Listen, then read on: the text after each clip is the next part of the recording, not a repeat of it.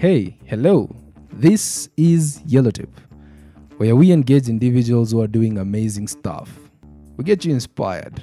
If this is your first episode, the induction episode to our incredible space, I'd like you to subscribe to get notified once we drop an episode. Well, you can do this on your favorite platform. Better yet, if you are on our official website, acute dot co dot k e, you can also subscribe to get notified. Just drop us your email. Well, let's get to it today.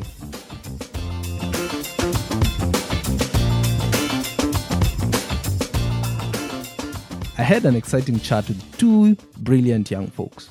So intriguing that I had to share some bits of the conversation we had before officially starting the recording, or rather the session. My guests for this particular episode are Munene and Vanessa.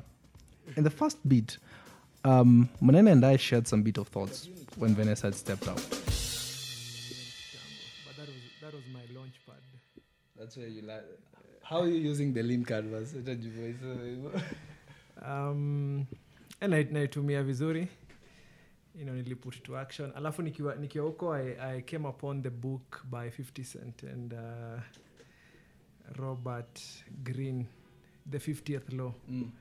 That book changed my life, you know, and uh,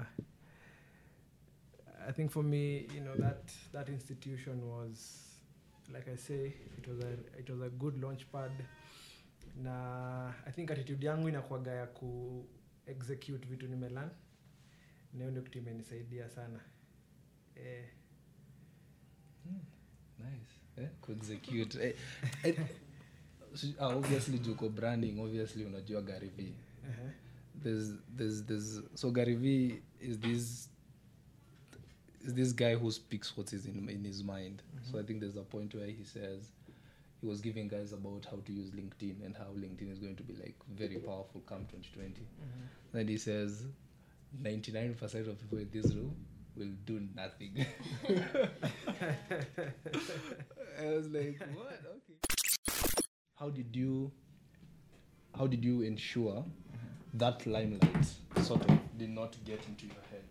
You're this cool guy who knows stuff. Mm-hmm. Like, how did you ensure it does not get into your head?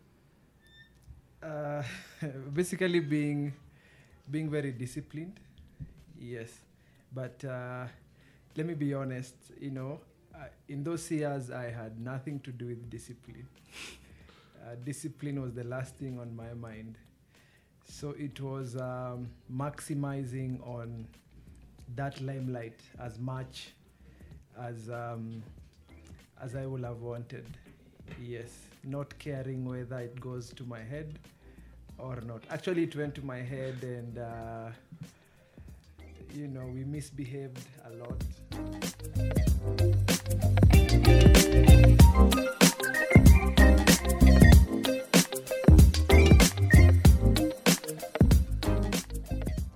I know so much of uh, breaking the ice.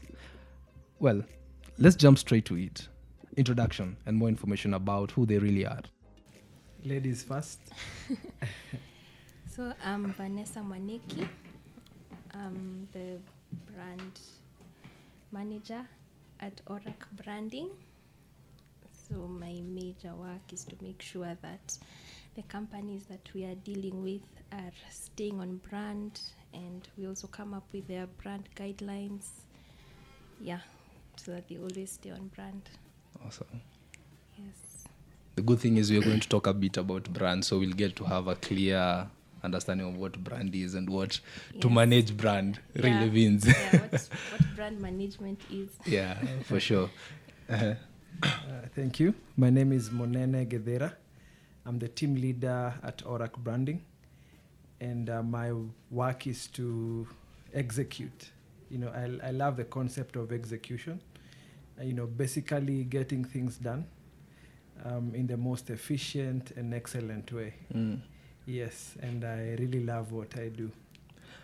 I really love how you've introduced yourself, like team leader. Mm-hmm. You didn't go for C E O. Any particular reason? Yes. Uh, there's, there's what is called the founder's ego. Mm. And um, most founders usually find themselves in that trap where um, I saw someone calling himself C E O, founder, director. Eh, before before ufikie jina, you know, so many egoistic uh, mm-hmm. titles. Mm-hmm. And uh, the psychology behind behind that, it's it's good. It's good to to have the titles. But now the psychology behind that is that uh, you become you become entitled to your company. You know, I also don't I also don't uh, call ORAC Branding my company. The company is owned by the customers. You know, everyone in ORAC Branding will own ORAC Branding. So the psychology is that uh, when you say something is my company, when you say I'm the C E O, director, all those things, it's very easy for you when, uh, for example, you're growing a business. It's very easy for you when a client tells you to change something. Uh, that attitude tells you, um, why, why, why should I change? It's my company. You know, when, when something, when customer feedbacks come, uh, you might, you might. Uh, there's that temptation of saying, why should I do this? It's, it's my company. But when you wear that attitude of um, I'm simply a team leader, you know, a servant, a steward. So basically, I work for ORAC Branding. Yes, I'm like a servant. Mm. So anything that has to be done in ORAC Branding, I do it regardless of how I feel and, uh, you know, or what what I think I am to the company. So it's it's basically an an attitude to help you uh, serve more efficiently and excellently. That's actually a very good perspective, uh, because when you and, and this is something that I also see in a lot of founders is there's this notion of uh, the business is mine, and it's not like this business is is like another entity who's very different from who you really are. Yes. How did you develop your leadership's quality? Maybe you can start there. uh, Is it born? Were you the guy who used to tell people, Nini leo mnatoa t-shirts, Nini leo mnavaa t-shirt tuchezeni ball? Uh-huh. Were you that kind of a kid? What kid were you when you were growing up? No, I was, a, I was a very shy kid, but that that developed um, as I as I grew up. Like I said, I think my life started in high school. You know, and uh, because before high school, I was very shy, I was very reserved, but then I got into high school and, uh, you know, everyone is looking at you, so you have to wear leadership, uh, whether you like it or not. So that is how uh, I have developed uh, my leadership. Uh, I believe leadership is, uh, you're both born born with it. And uh, but you have to develop it. Yes. Mm. Leaders who are born with leadership and then they develop it, now they become even even better. So I've developed leadership uh, through, you know, through reading books. But my, my main key thing is to, you know, just uh, going the way, you know, going the way and uh, coming back to show it. Mm. Yes. Basically, if, if I read something, like, for for example, the book uh, I just mentioned, uh, fifty Cent, The fiftieth Law. Uh, when I re- when I read that book, you know, my my next, I was burning to put to action everything I had read. When I read The Seven Habits of uh, Highly Successful uh, People, uh, my I was burning to put that to action. So leadership, you have to always uh, put things to action. Whether you fail, whether you burn, you have to put things to action. Yes. Uh, and you have to make good and important decisions. That's that's very interesting. Mm-hmm. So what you're saying is you've developed these. And uh, before we go to Vanessa, um, so this was this drive started mainly when you're in high school. Yes. Can you talk to us a bit about your high school experience, how it was?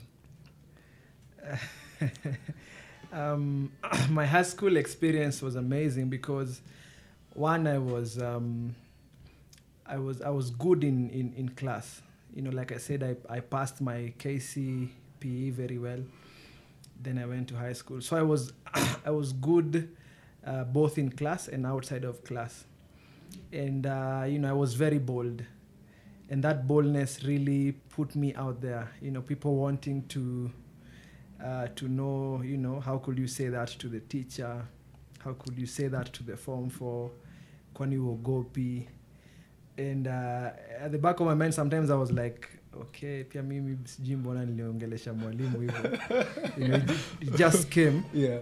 Uh, but, uh, you know, I went on uh, to be elected into, to be chairman of so many societies. And uh, I was, you know, I was elected the, the chairman for the music uh, society unopposed. No one wanted to... no one wanted to come close yeah. to competing with Munene. No one wanted to, to compete with me. Uh, then we we started uh, we started a group called G S U Family. And uh, you know, we used to be used to be the gang, yani. You know, we control every, the deep state of the school. We control who goes to funkies. Mm. We control, um, you know, who gets what at the canteen. It was really awesome, you know. And um, and then when I was in Form three, third term, uh, the whole school voted for me to be the entertainment captain. So, and I remember we had a new uh, deputy principal. So he called me to his office, and he t- he asked me, Munene, ume, umelipa watu pesa ngapi? And I was like, oh my God, nimefanya nini sai?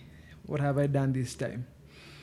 Uh, Kaniambia, you know, I, was, and I asked him, the, it, it, there were three teachers. It was the new deputy principal, the boarding master, and my maths teacher. So they were asking me, umepea watu pesa ngapi? Kaniambia, kwa nini? Uh, everyone has voted for you to be the entertainment captain. What agenda do you want to drive? So like me, I have no idea. Uh, you know, the elections zilifanyo last week. I didn't. I was not even at a square kwa ballot. Uh, so I, I don't know what's happening. So the, he was telling me, no, no, no. It cannot be. Either you gave people money or you intimidate. You're intimidating people. Uko kwa dom. And Gambia, uh, mimi, mimi sijui kitu. Uh, then I can be, how comes your every function unaenda gata at science congress na ujui science? uh, you know, nikambia, you know, funky lazima zibambe. So that, you know, so tukieka list tunekanga nusu watu wa kwenda kufanya science congress, nusu watu wa kufanya kubambisha. You said that. Yes. To the three panel teachers. I, I told them that. Uh-huh. And then, uh, you know, Akaniambia, unfortunately, they cannot allow me to be a school captain because of the agendas they know to drive. Mm. Na hiyo kaisha hivyo. Um, my high school time, I was suspended three times. Um, yes. Were you the record holder in your school at that time? I was like? Were you the record holder? No, no, no. no. uh, eh, we had others. Eh, the guys were naughty. Okay. Uh, but for me, uh, nilisuspendwa mara tatu. Yes, and uh, ya mwisho ilikuwa kulid strike. Yes, tuli tulikuwa form four, second term. And then we were being forced to do tuition. And we were like, eh, hey, K C S E inakuja, Kenya umeshika umeshi? Kenya umeshika umeshika. You know, this e-tuition ita, ita said, yeah. Mm-hmm. But they insisted. So the next day, we just planned uh, a strike. and uh, But the strike was aborted at around two a.m. But the following morning, we were told to go home. But uh, twenty of us, we were told not to come back until um, the exams. So, you know, my mom was, my mom went mad. Uh, you know, it was it was really crazy. Uh-huh. Yeah, but uh, that's my high school life. So the twenty of you were basically the G S U members, right? Yes, the G S U, G S U family. Family members. Yes. Uh, uh, just just before you, because I'll want to hear the conversation between you and your mom, uh-huh. how it how it panned out and, and how, you know, like the reaction. First, you said do, when you were a kid, this is basically before K C P E, mm-hmm. you were shy. Mm-hmm. But the moment you went to high school, how did that boldness, what was like that switch that made you bold? Uh, I don't know if I can point out a particular switch. But I think um, one, the the customary initiation for the Kikuyus. Mm-hmm. You know, when you're when you're done with class eight, you go for initiation. I think that was one of them. And then now, you know, um, you're feeling like you're out there, quote unquote, on your own. You know, your parents are not there, your neighbors are not there. So you really have to depend on yourself. You have to I have to come out of myself and be, you know, transition to to something else. Okay. Yes. Okay. Plus, my my dad is a very bold man. Uh, just seeing his boldness, um, I think it has rubbed on me, mm-hmm. you know, from the time I went to, to high school. Okay. Yes. But he was never there, like...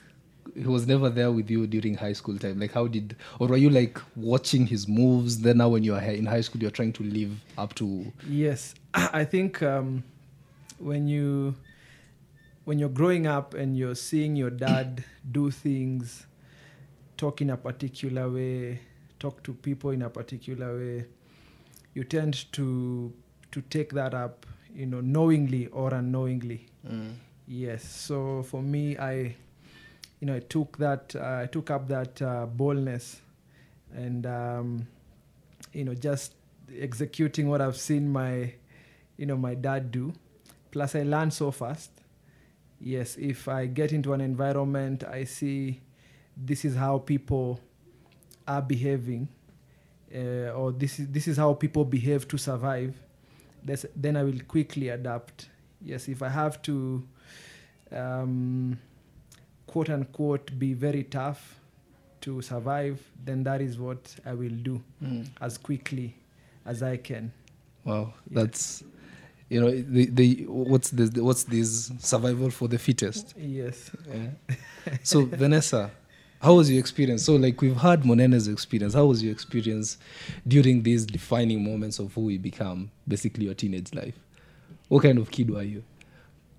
Uh, for me, I was... a very confident kid, and I was very disciplined, and I was also very, you know, like I could say what I what what if I see something is not the way I want it to be, I would just say it outright. So straightforward. Mm. So in primary school, I I was a prefect once, but it didn't go so well.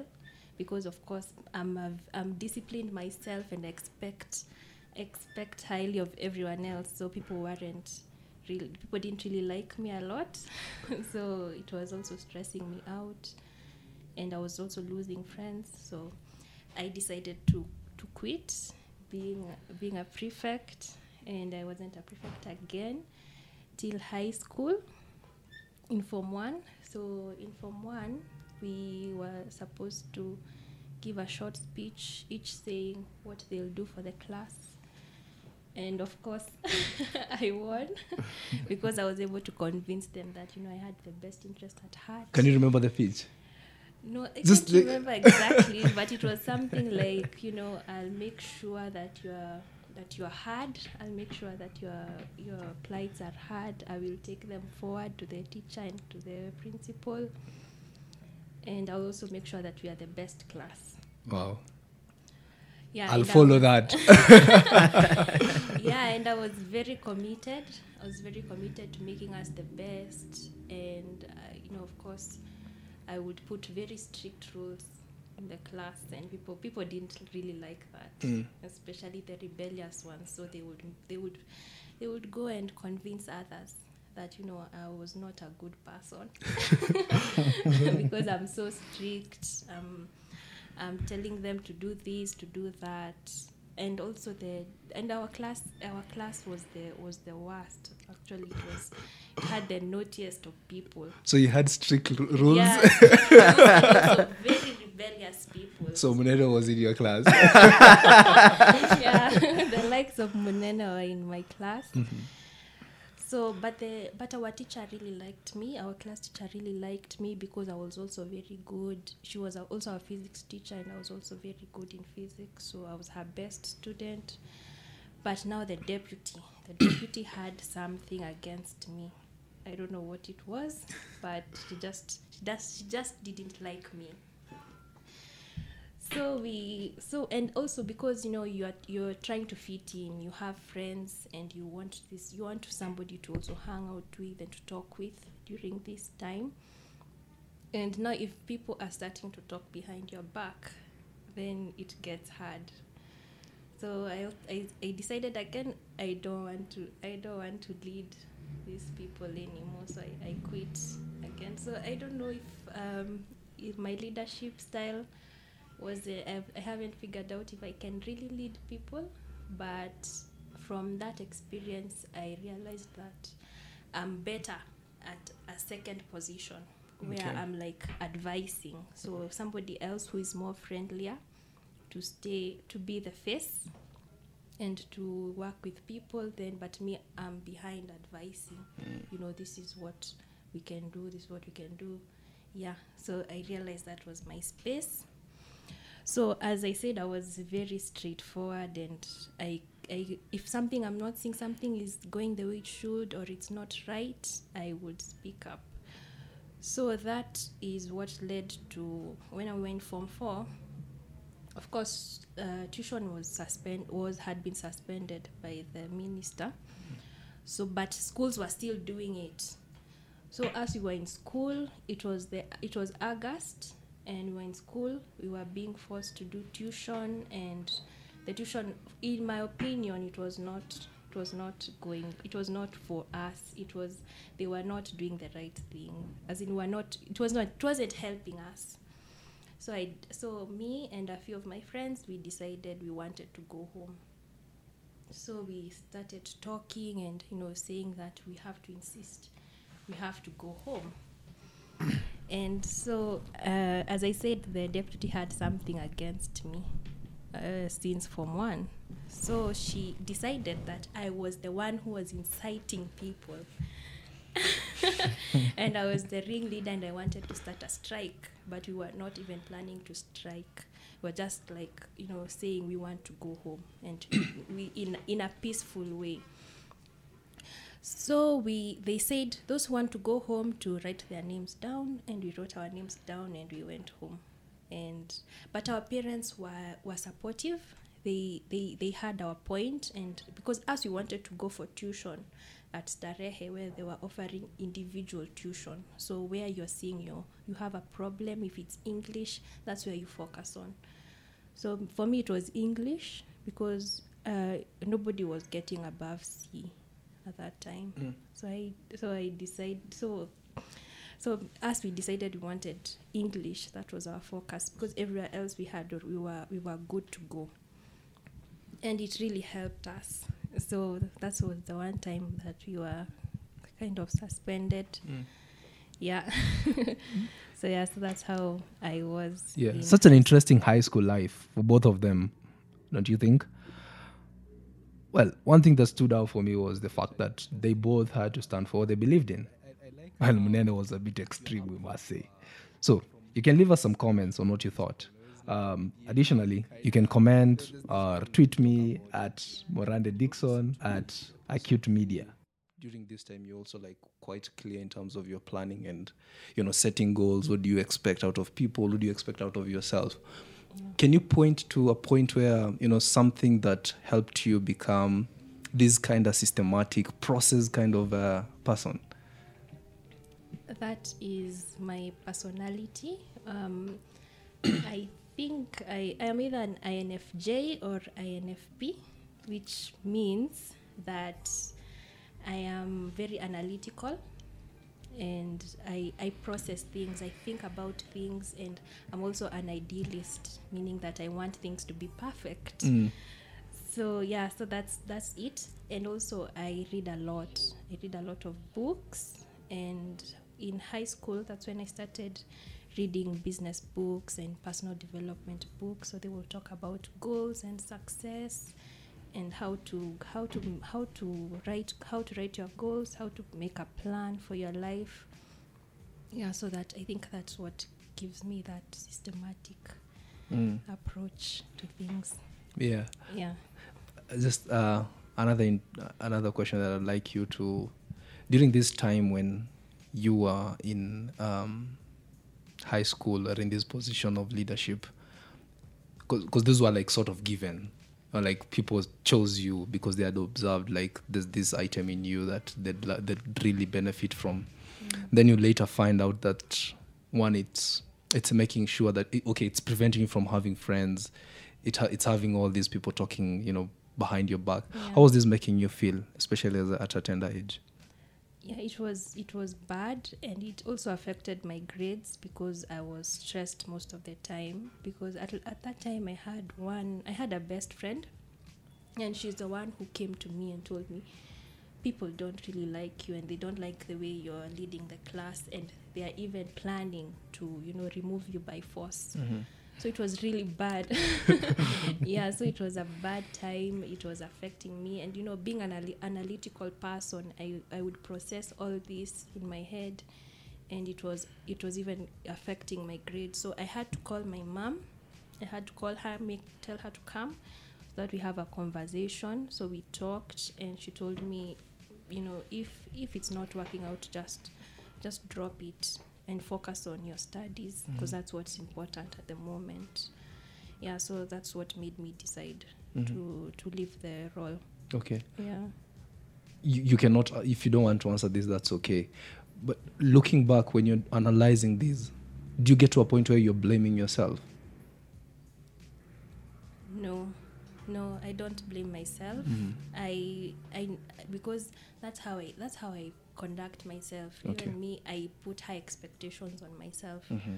So I, I just, I just, you know, I just ask myself, why, why, why, why aren't, why, why am I not doing a good job? Or what can I do better? Mm.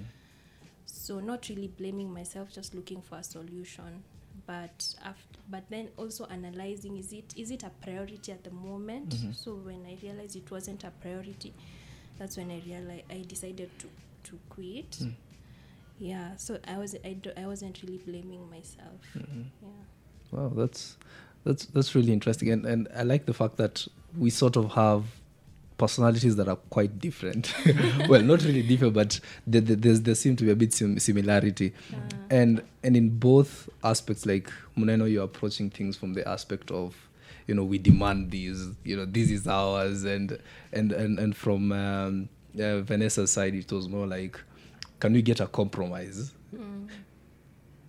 When, when Munene, you are suspended, it seems like your experience was a bit different from Vanessa's. Vanessa seems the parents were, the mom was quite supportive, and you're like, okay, if you don't want this, when you got home, mm-hmm. were you given a letter from the administration to take to your parents? um, no, we were not given. You know, it was just me uh, going to my mom and saying, and my dad as well, and uh, telling them that uh, on that day I found my mom at home. My my dad was somewhere drinking. So, and my mom was like, I am mekuja.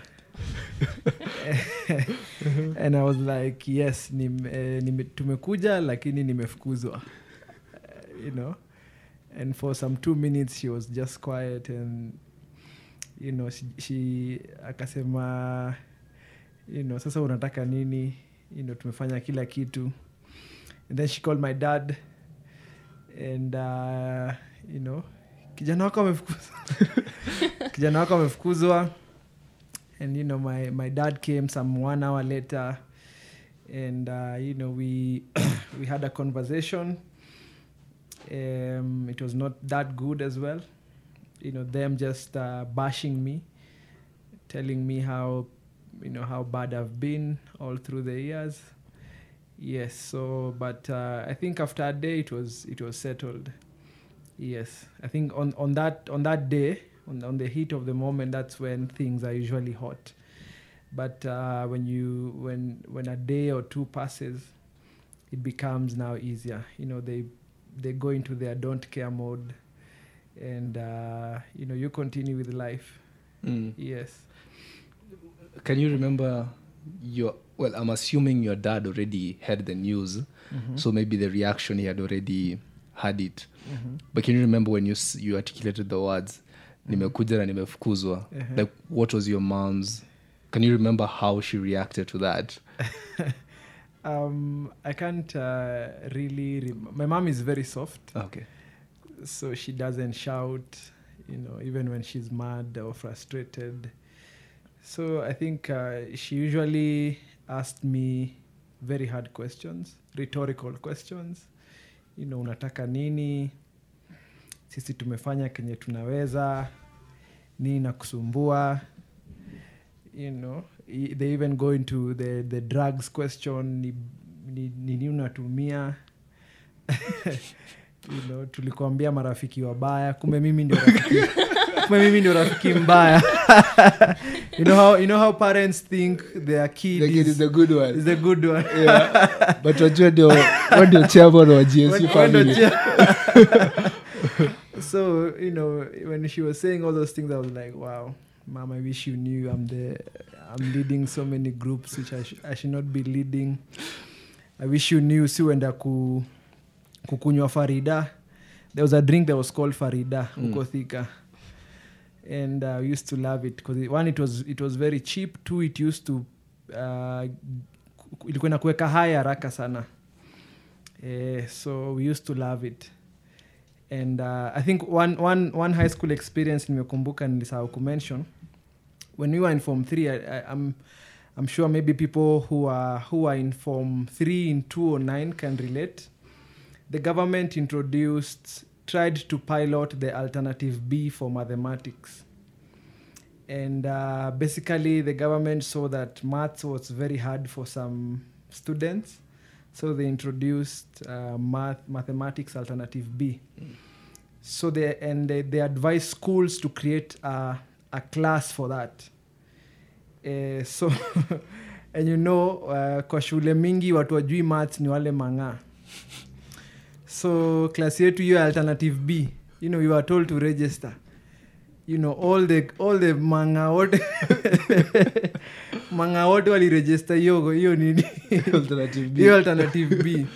So we had we were taking we were taking maths alternative B and then one science. Mm.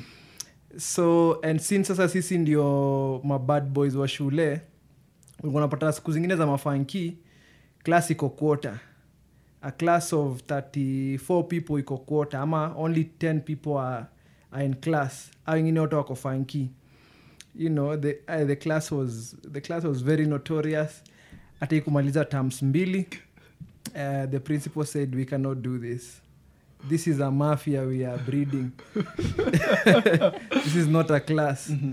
You know, cause uh, teachers walikuwa nakuja, wanafunza wiki mbili, wana wanasema eh afadhali niache kazi kuliko nifunze hiyo class. What? It was, you know, it was the it was bad. Kwa hiyo class mimi ndo nilikuwa mzuri. Mimi ndo nilikuwa chopi, mimi ndo nilikuwa okay. mzuri. Uh-huh. So it was really really crazy, but I really miss that class. Mm. I wish we I wish we did a netangwaje reality show for mm. that class. Mm. And that class was dope. It was everything. Yes. When when um that's quite interesting that you are the you are the leader of the mafia, but you are the good one. That was a good statement. When you look back, uh, not really look back, at, at that particular moment, when your mom was asking you all these questions, mm-hmm. tumefanya nini, tumefanya nini, how were you feeling? Um, at that moment, you you feel, I'm not even feeling for myself, I'm feeling for her. Because she's the parent, she's the one paying the school fees, and yako na aibu. For me, it's it's the other way around. For me, it's, you know, I'm famous. Gangster points. Gangster points. I mean, madem watajua tulifukuzwa watu mbao. Uh, So for for her, it was feeling like, oh yeah, mom, pole, you know, and uh, maybe singefanya hivi. But for myself, I was I was very proud. I was very excited. I was um, in all those all those two feelings you feel as a as a teenager, as a young adult, when you're breaking the rules and standing up to authority. Yes, so that that that was my feeling, my honest feeling. Mm. Yes. At any point when your parents were bashing you, mm-hmm. did you ever stop and ask, and you know, like wonder why are they not looking at things from my perspective?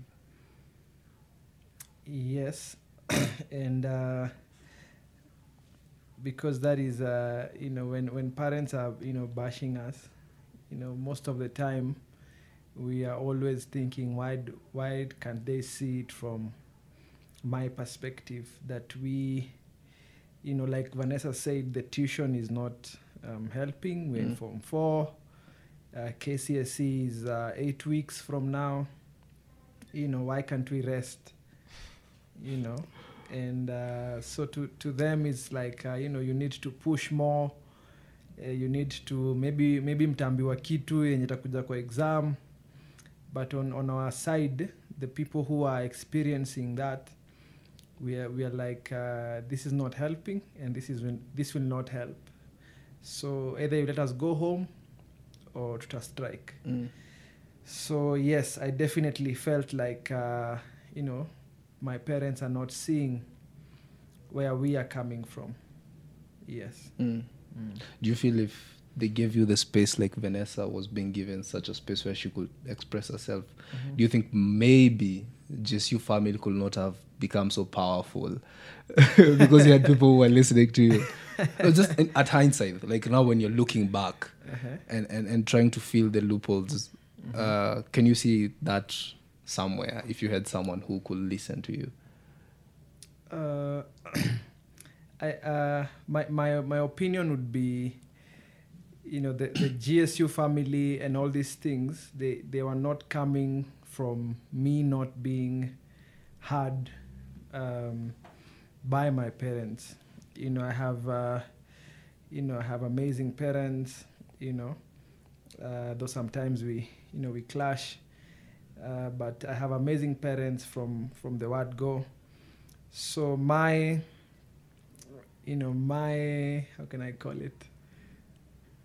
My standing up to authority, me creating all those groups, me bearing, me being very rebellious, doesn't come from my parents not listening to me. It's just that, um, that's that feeling of, uh, you know, wanting to, Uh, leave legacies, wanting to have a name. I think it came from from those things. Yes, mm. you know, unataka kuacha jina kwa shule, unataka kuacha jina Murang'a, unataka kuacha jina kwa music festival. Uh, you know, all those all those things. You know, those the things that really drive us yes. to, to do crazy things. Those were the things that were really, really uh, driving me. Mm. Yes. That's a good one.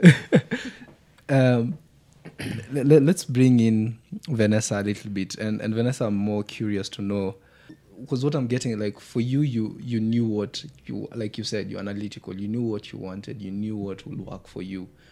So you've, you've done this Form four, you've done well. What next? So after Form four, I I had a very entrepreneurial spirit, because even in high school I was, you know, selling stuff. I was selling biscuits. I would wait until the end of the term when people are dry, and then I would hike my prices. Yeah. So after Form four, um, I started doing some design work here and there to earn a little cash, just a side hustle, and I'd also work part time for my for my parents, so we would at least we would get paid, yeah, and I'd have some cash. Wait, you used to work for your parents and your parents pay you. Yes. That's awesome. That's very awesome. They didn't like, okay, uh, yeah. keep going. Because because my mom had a my mom had a business, so we would I would go there and just do some you know some secretary work, just you know Excel's Excel sheet, putting things in the Excel sheet, things like that, not hard work. So we would go there, we'd do such kind of work, and then we they'd pay us.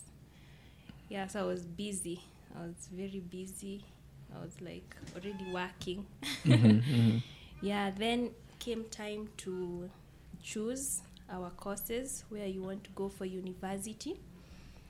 Uh, so this was a very difficult time because people were putting a lot of pressure. What what have you decided? What will you do? You know, you have to do something, you know, something, you know, the way they, the, with a big name. You have mm. to do something with a big name.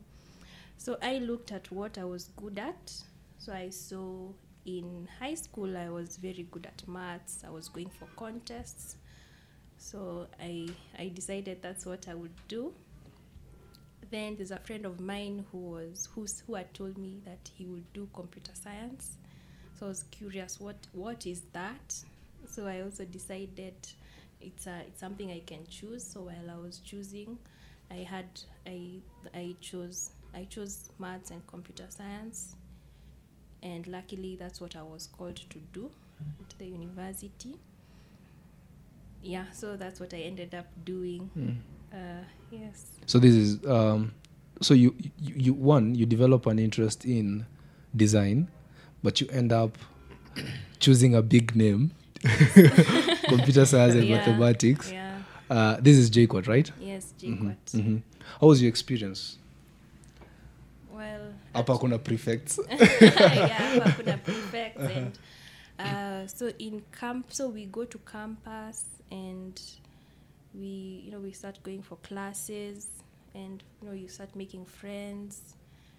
And I was still I was still doing my own my design work still at this at this on the side and getting some some some cash, but okay, I, even my friends could tell that's not what I wanted to do, because I had a lot of second thoughts as first year and second year, but I just decided let me finish let mm. me just because even if I have second thoughts, I'm really I'm really not decided what exactly I want to do. So I just decided to finish, and I just stuck with it. Okay. Yeah, but it it, it was an it was a good experience. Uh, you definitely, you know, doing maths, doing computer science, it opened up some, you know, ideas in my head. Yeah, it was it was it was a good experience. Okay, okay. So um, you do computer science. At the same time, how are you balancing computer science with your side hustle of design thinking? Uh, look, I was thinking design thinking. Design.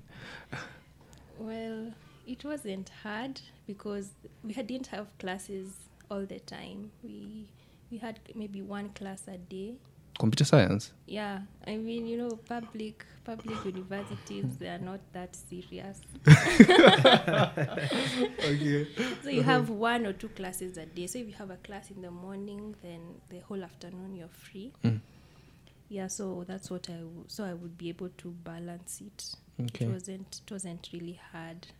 We had a lot of free time. And and, and your design work you were you were doing for you're doing it as a freelance, or at at this point how you you? Yeah, because this time I was I was making handmade cards. So for birthdays, we want want for birthdays, for success cards, for Valentine's. So I would. I would just do it. Mm. Yeah. Okay. Okay.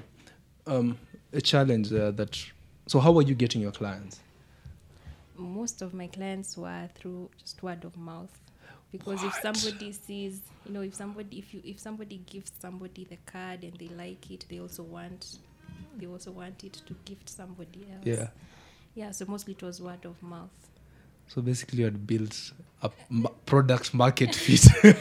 Yeah, but I, I can't say it was that big. It mm-hmm. wasn't that that big, because it was just what I could handle. Okay. I, yeah, it wasn't that big. Mm-hmm. Plus, at the same time, it wasn't the only thing I was doing. At the same time, mm-hmm. I was doing, uh, I had another business that was for team building, uh-huh. but that was mostly on the weekends. So we do a lot of team building work.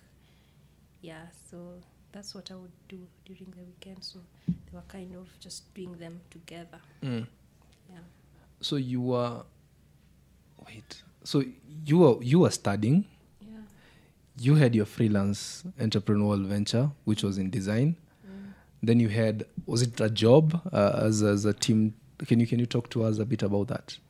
It wasn't, it wasn't a job job because it was, it, I was working in partnership with, with, uh, with a cousin of mine. And we, so...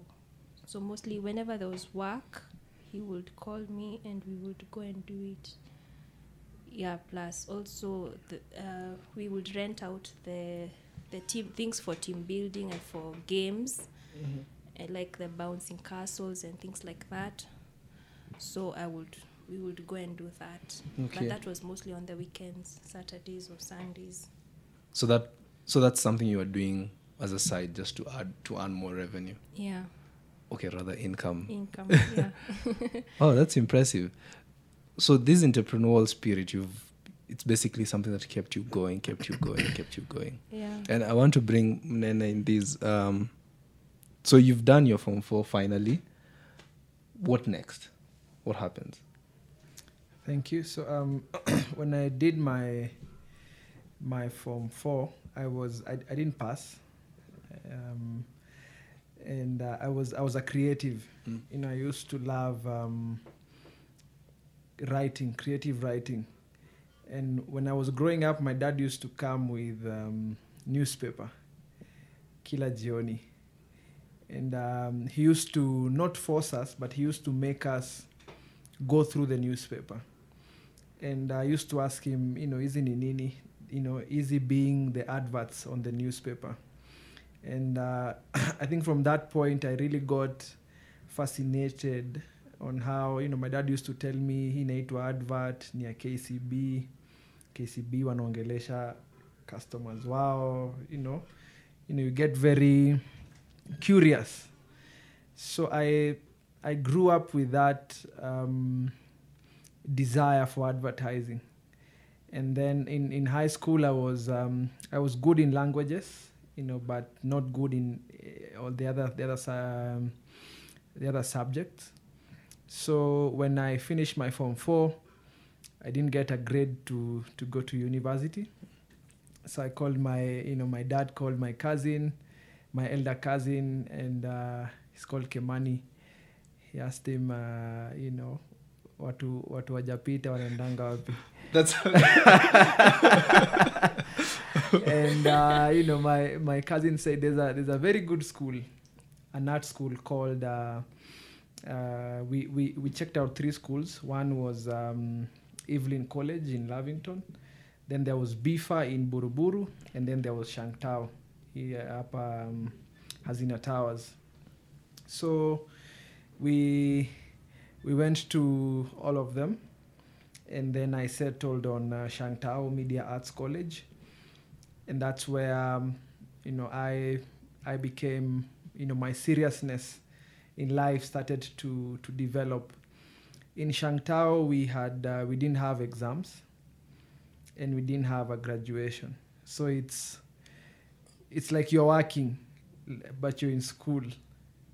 You know, no one cares um, about your, you know, whether you do your whether you study or not. So, and every Friday we used to have projects, and those projects, um, they are online, they are system-based. So you log in with your details, uh, you do your you do your project, and then submit by a particular time. Uh, let's say uh, the time is three thirty. When three thirty comes, the systems closes for everyone. So whether you finished or not, you know, it, it submits it submits to. to the people who are marking or uh, viewing. So that really gave me a lot of, you know, discipline that, uh, I'm not here for my parents. I'm not here for for the teachers. I'm here for, for myself. And that is how uh, that was my next, you know, what was next after high school. Then I had uh, three businesses. During Shang Tao, yes. Shang Tao moment? Yes. Okay. I had three businesses. Um, most people, uh, if you go to Isili, most people know me as a chicken farmer. Then we used to distribute peanut butter from Babadogo. There was a um, there was a guy from Babadogo who was uh, processing peanut butter, and the peanut butter, you know, nizi zenye hazistick kuchini, so it was really good. So duka za Isili zilikuwa zinazipenda sana. So with my friend Kolmbogwa, my neighbor, we started distributing that peanut butter in Isili, and uh, in in Kino. We had we had friends from Kino, and then nilikuwa na kiwanja Gikomba. Nilikuwa na kiwanja Gikomba um, with my friend uh, called Chalo. Chalo is now in Safaricom, and my friend called uh, Meshak Omega. Meshak Omega is now the assistant county commissioner of Kajiado County, from Gikomba. Mm. Um, so the three of us have very interesting stories, you know, you know, the life in Gikomba. It was really awesome. Uh, tulikuwa tunafungua bell. Ulikuwa na buy kiwanja around thirty thousand. Alafu unafungua bell asubuhi. Na ndio upate bell mzuri. Uh, tulikuwa tunaingia huko five thirty asubuhi. So tulikuwa tunaamshana around saa tisa, saa kumi. Then we go, we just pick a mat to Gikomba, five thirty to go Gigosh, tunafungua bell. Then by by noon, we are done. And then uh, kutoka Gikomba, for me, niko natoka na chakula za kuku, and anazo uh, home. And, uh, you know, I used to take care of the of the chicken. And, and then I was, alafu saa jioni, tuna distribute peanut butter. So that's how my day... I had divided my day from five thirty to noon, Gikomba. Uh, then I get home around at around two. I rest for one hour. Then from three to five or six, I take care of the chickens. And then uh, from seven thirty, we distribute the, the peanut butters. So that's, that was my life after high school. Mm-hmm. Again, a lot of partying, you know, a lot of um, doing things Uh, you wished you, you never did, but uh, that is life. They made you who you are today. Yes. Real curious, uh, why was it important for you to have all these three businesses? At, at that point, it was it was because of the money. Um, you know, the adrenaline for making, you know, a lot of cash, and uh, and somehow I think I have a passion for poultry farming. Um, yes, I used to love my chicken. Yes, you know. Uh, the women walikuwa nazipigania because nilikuwa nazifeed vizuri sana. Mm. Maomena, you know, they they used to be big and kienyeji, and then, you know, people used to trust me that, you know, they I don't put uh, things I should not put in their foods just to grow them. Yes, actually nikieka nikieka signpost ya nauza kuku zilikuwa zinaisha na wiki moja. Mm. Eh, ilikuwa inafika point Uh, the women used to, you know, come before I put the signpost and tell me, niangu, yeah, brown niangu, siuze, you know, ndoi pesa. And I was, I was like, I was like, awesome. This is so awesome. Uh-huh. And uh, yes, that's quite interesting. uh, like that's that's, and you see, like, both of you, you have more or less a similar story. Vanessa was doing. Two businesses. No, you were yes, two businesses, right?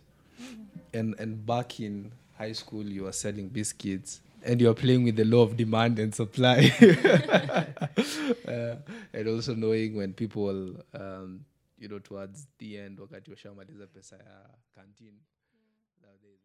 Okay, the next section is the core part of the story. It's interesting how a night of, you know, things not working your way is also the birth of a business. Let's see how this all happened. Mm-hmm. Uh, thank you. So, ORAC, the whole story. Go ahead. uh, ORAC branding. It it has to. I usually tell people, you know, my the ORAC branding story is connected to my salvation story, because in twenty fifteen, I got saved. Uh, I remember in uh, one time my cousin found me in town, and uh, tuko tunaenda tuko tunaenda K one Kurev. But now K one K one ikijaa yufungwa. Na ikifungwa kama una gari ni ngumu kuingia. When you're on foot, it's very hard to to get in. And my friends had already uh, got there. So I called my friend, he's called Kimiti. Uh, I hope he, he gets to listen to this. Uh, I called Kimiti, akaniambia huku kushaja, we jipange. So I was stressed. I was in town stressed, wondering, siwezi rudi home, lazima ni rave, lakini siwezi rave peke yangu. So nikasimama hapo archives. Kusimama archives, a friend of mine called Elias. Akapita. He plays volleyball. Akapita. At what time is this? That's around nine p.m. Mm. Uh, Elias akapita, tukaanza kupiga ma story. While we were talking, my cousin akatupata hapo. Unafanya nini hapa? Nikamwambia, you know, I just told her the truth, you know, nilikuwa naenda rave, but you know, mali tunaenda siwezi enda sahi. Then she told me, "Twende church." I was like, "Oh, shona nikienda church." uh, and and she really begged me. You know, she told me, uh, "Twende church." Then I told her, "No, I cannot go to church." Siwezi enda kesha, kwa nini twende kesha? Then she gave me a deal. She, she's an entrepreneur as well. So she gave me a deal. Akaniambia twende church hadi one. Mimi nitakupeleka rave hadi asubuhi. I was like, "Awesome." Hiyo siwezi kata. So she took me to Jubilee Christian Church, Parklands. And uh, me not being a church person, the only thing I liked that night about the church was the music. You know, I thought the music was well done by the church. So, eh, na hiyo story kaishia hapo, tukaenda rave. Na hiyo kaisha. Eight months later, I woke up one Sunday morning, I told my mom, I want to go to church. Nataka kwanza kwenda church. And my mom was happy. And then, and then I told her, you know, kuna church Caroli nipeleka. Eh, bumpigie mulze iko wapi. So she gave me the directions. And then I started going to, to that church. It's in Parklands. Uh, then I, I used to go, I used to go second service. Uh, because tuko tunaenda, tuko tunaenda rave. Tunakuja, tuna, tunalala. Tunaamka eleven. Alafu twelve tuko church for your School of Wisdom. And then uh, I did that for one and a half years. And then one, one Sunday, the pastor who preaches uh, second service akasema, next Sunday, hakutakuwa na second service because we have a sports day for the church. It's called Pastor David. So me, I was in a dilemma. So next Sunday, nikuje church, ama nikose kwenda, nikose kwenda rave, nikuje church, ama nende rave, nikijua, si, hakuna second service. You know, but something in me uh, told me, just go to church. You know, enda first service for the first time. So I went for the... for the first service, nikakagua kwa balcony, and uh, Reverend Kathy Kuna was preaching that day. She was preaching about Jacob and how Jacob was a liar, conniver. I'll, I'll never forget that word, conniver. Conniving Joseph. You know, she preached and preached and preached. And I was like, man, it's like she's only preaching to me in this whole church. I felt like I was the only person in that church. You know, I felt like it was a one-on-one conversation. And then... Uh, when I was preaching, she gave the bishop to call the altar call. You know, if you're here and you don't know Jesus. And I was like, by this Jesus. You know, run to the altar. Eh, so I ran to the altar and... Uh, Literally running. You know, I, I felt, I think that message was, was for me. And uh, so I ran to the altar, nikaokoka. And then... So now, uh, two weeks later, uh, nikiokomat, nikaona, how do I, how do I activate the, my passion for advertising? You know, it's you know, it's through maybe, uh, you know, creating a brand uh, that does advertising. So I went home, I told my dad I want to start a company. And, uh, you know, he thought I'm crazy. So I went to Huduma Center. Huduma Center, wakaniambia, you need to come back with uh, three names. And uh, we see, we see ni gani iko available. So yo siku nikiwa kwa mat, nika, I have this, I have this habit of flipping names. You know, any name I see, I just flip it or initialize it. I mean, it's just a weird habit. So on that day, I remembered how my cousin Caro had had been very influential to my life, you know, me changing my life. And then I flipped her name, Caro, to ORAC. You know, when you read when you read ORAC from uh, from Nini, from the sea, uh, from the sea, ni Caro. Uh, so uh, you know, I tell people that story. They some people laugh, some people feel inspired. You know, they tell me, you know, Caro is Mali Caro yuko nasikia raha. Does Caro know this? Uh, she doesn't know. Uh, But she, you know, we, we talk. I think she's my favorite cousin. You know, we talk a lot. Every time I feel I'm down, every time I feel heartbroken, you know, I call her. Uh, she's older than I. And, uh, you know, we talk a lot. Yes, she really uh, puts me in line. Yes, she tells me, why are you doing this? You know, unaji waste. Vitu kama hizo. So that is, that is how ORAC Branding Uh, started. It was registered, you know, when I when I went with the name ORAC Branding, they ticked it as the first one. So I created uh, social media pages. I created, uh, started printing stickers to, nilikuwa na, nilikuwa naingia mat kama ina watu. Nilikuwa nakuja hapa tao stage kama mata zina watu. Naingia na stikisha A six. A six sticker ni kadogo. Ni kadogo but kakubwa kanaweza onekana.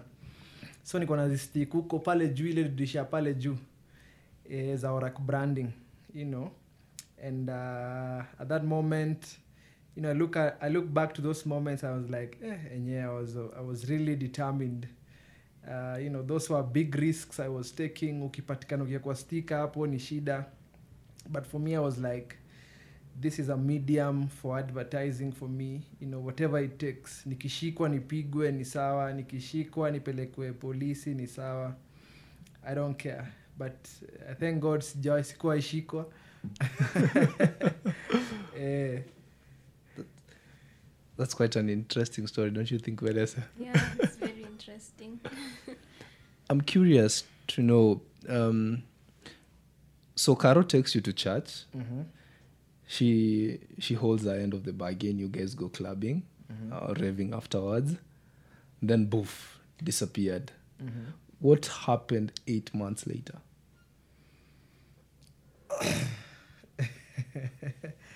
um, uh, wow. I think one ni kuchoka. Raving. Yeah. I think uzuri uzuri wa kwanza kurevu ukiwa mdogo. By the time you're twenty-two, twenty-three, umechoka. I mean, you're like, oh my God, what am I doing? Yes, so, um, one ni kuchoka, two ni kuona how, you know, how my friends, um, you know, the relationships I had, zilikuwa zinaenda. Siku hizi mwambia watu, one of the key things in your life, ni your relationships and your environment. And, and at that time, I looked at my relationships. You know, the people we were raving with, you know, both uh, the guys and the chicks. Nilikuwa naangalia na life zao, um, aziendi poa, na zingine zishaharibika. Na nikajiambia, you know, I'm only a fool to think I will get different results. So I decided, um, I think I need to change my life, you know. And what what are the steps for me to to change my life? You know, I need to start going to church maybe. Um, you know, I looked at my cousin Caro, how she was doing. She has a very nice business. You know, she goes to church. Ananga maneno mingi. you know, as, and I, I started comparing. And then now from there, I, I decided, eh, I need to start going to church. Even if I rave, I need to at least complement it uh, with uh, some some nice environment. Let me see what I can get out of church. Mm-hmm. Yes, and then and then now, I think for me that is that is what happened eight months later. Okay. Yes. Actually, that was quite interesting, and and, and when you said that, because what I saw is like you're bargaining. Mm-hmm. Well, for lack of a better word, it's like you're bargaining God, and you know, like I'll give God this much, then I'll give, you know, like, you know, my my my my, my joy, which was at that point raving, was giving you that. Mm-hmm. And then at this point you had to make, you you you were faced with a tough decision. Yes. Do you go to church or do you go cl- uh, clubbing? Uh-huh. And miss that uh-huh. moment? That, that's quite interesting. That's quite an interesting journey, Vanessa. Yeah. How did you, now? You've cleared. You've cleared university. You have your degree in mathematics and computer science. How does someone with a computer science degree end up drawing, designing? When you went back and, and because like this was your passion, when you went back home and you, it seems like you used to have lots of uh, discussion with your with your with your mom. When you tell your mom, I think this is where, well, this is the direction I want to go. How did that conversation go? Paying attention that she paid four years of school fees. So when we finished, uh, when we finished, finished like in April. So the next step is definitely to get a job. So you start applying, you start applying, you're called for interviews. They ask you, where do you want to be in five years? So they ask all these sorts of questions. So during that time, I would, you know, analyze myself. Even even as I was writing my C V, I would just look at it and, you know, I would ask myself, where do I want to be? Or what do I want to do? And, you know, I also had this, I, I had this desire to be an entrepreneur. I wanted to really do business. And, you know, so, uh, so I saw be doing a job, uh, being employed, you know, it might take, plus it was also hard to get a job. It was also a bit tricky, you know, uh, you'd go for so many interviews and you'd see every time you're getting closer, you're getting closer to be called. Mm-hmm. You're going to, this one, this is the one. But, and then they go, they go dark. You, you don't get called.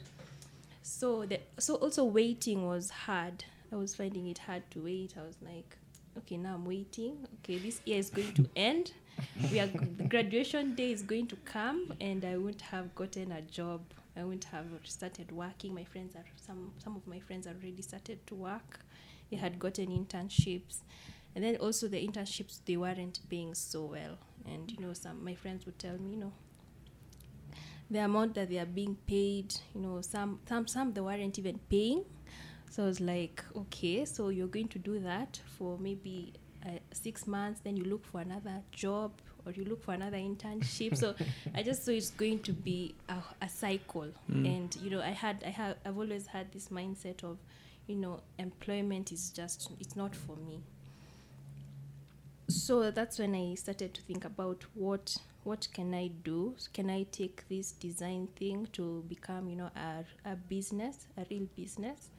Can I do that? So, uh, so as I was just talking with people and, you know, listening to some ideas, that's when I, I got the idea to, you know, just teach myself design fully, like become a designer completely with, you know, the skills uh, using the Adobe Uh, the Adobe packages, the Adobe software. So that's when I started teaching myself how to do it. So I, I was I was on YouTube watching the videos, how graphic designers, you know, they design, how is a logo designed, and all these things. So I just started doing it. Even at, even as I was still applying, I was still I was still very much applying, applying. Then at at one day I just decided I'm not going to apply anymore.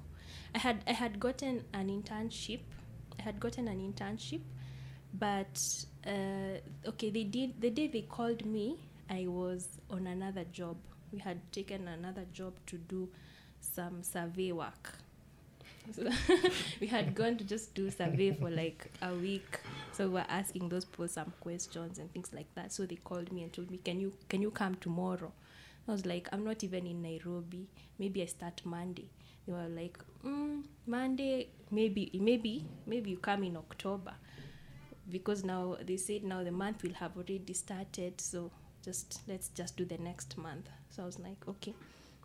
Then came October, they were like, come for another interview. I was like, why? Why are we doing another interview? I had already done an interview, I had passed. So we did the interview, and uh, so and then they, they they sort of went dark. Now after that, and I was like, so what? What has happened? Are they going to call us? Should should I should I should I write an email? Should I ask? Then one day I just woke up and I said, I'm not going to apply anymore. I'm done applying for these jobs. Because, you know, I was asking myself, so I'll apply, yes, I'll get it. It's three months or six months. Then you apply again. And it was it's so hard to get, like, a permanent job. And even the people who were doing interviews with, you know, when you listen to them, they say, you know, I've been out one year, I've been out two years, and they are looking for internships. So I was like... I I was like, this is not for me. I don't want that cycle. Mm-hmm. So that's when I decided. I decided let me just go. Let me just put my my two feet inside. Let me do design, and that's what I will do. Mm-hmm. I'll do everything it takes. So uh, that's when. So my mom was was my mom agreed, because she also said, you know, employee. She was she's a business person. She was, so she also wanted me to do business. Uh, so she got in touch with Munene and, you know, asked him for a meeting. And Munene said, okay, that we can meet. So because we were going to the same church with Munene, mm-hmm. and we were in the same, there's a forum called Business Forum. It's a forum for Christian business and business people. And so we, we met with Munene after the forum, and we we talked.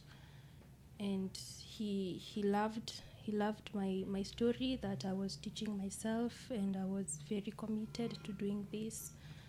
Yeah, so he said that he would get in touch when he was ready. Yeah. So me in the meantime, he so that time he actually asked, so can I see your portfolio? What have you done? And I was like, okay, yeah, I'll send you my portfolio. But in my head, I knew, oh my God, I haven't, I haven't put together my stuff. Mm-hmm. I don't even know if if they are good enough, or if they are if they are, if they are any good. So I just went home and I, I continued practicing, and now practicing as I put together my portfolio, actually doing now real work, mm. you know, putting together my portfolio. Then I also got a few clients.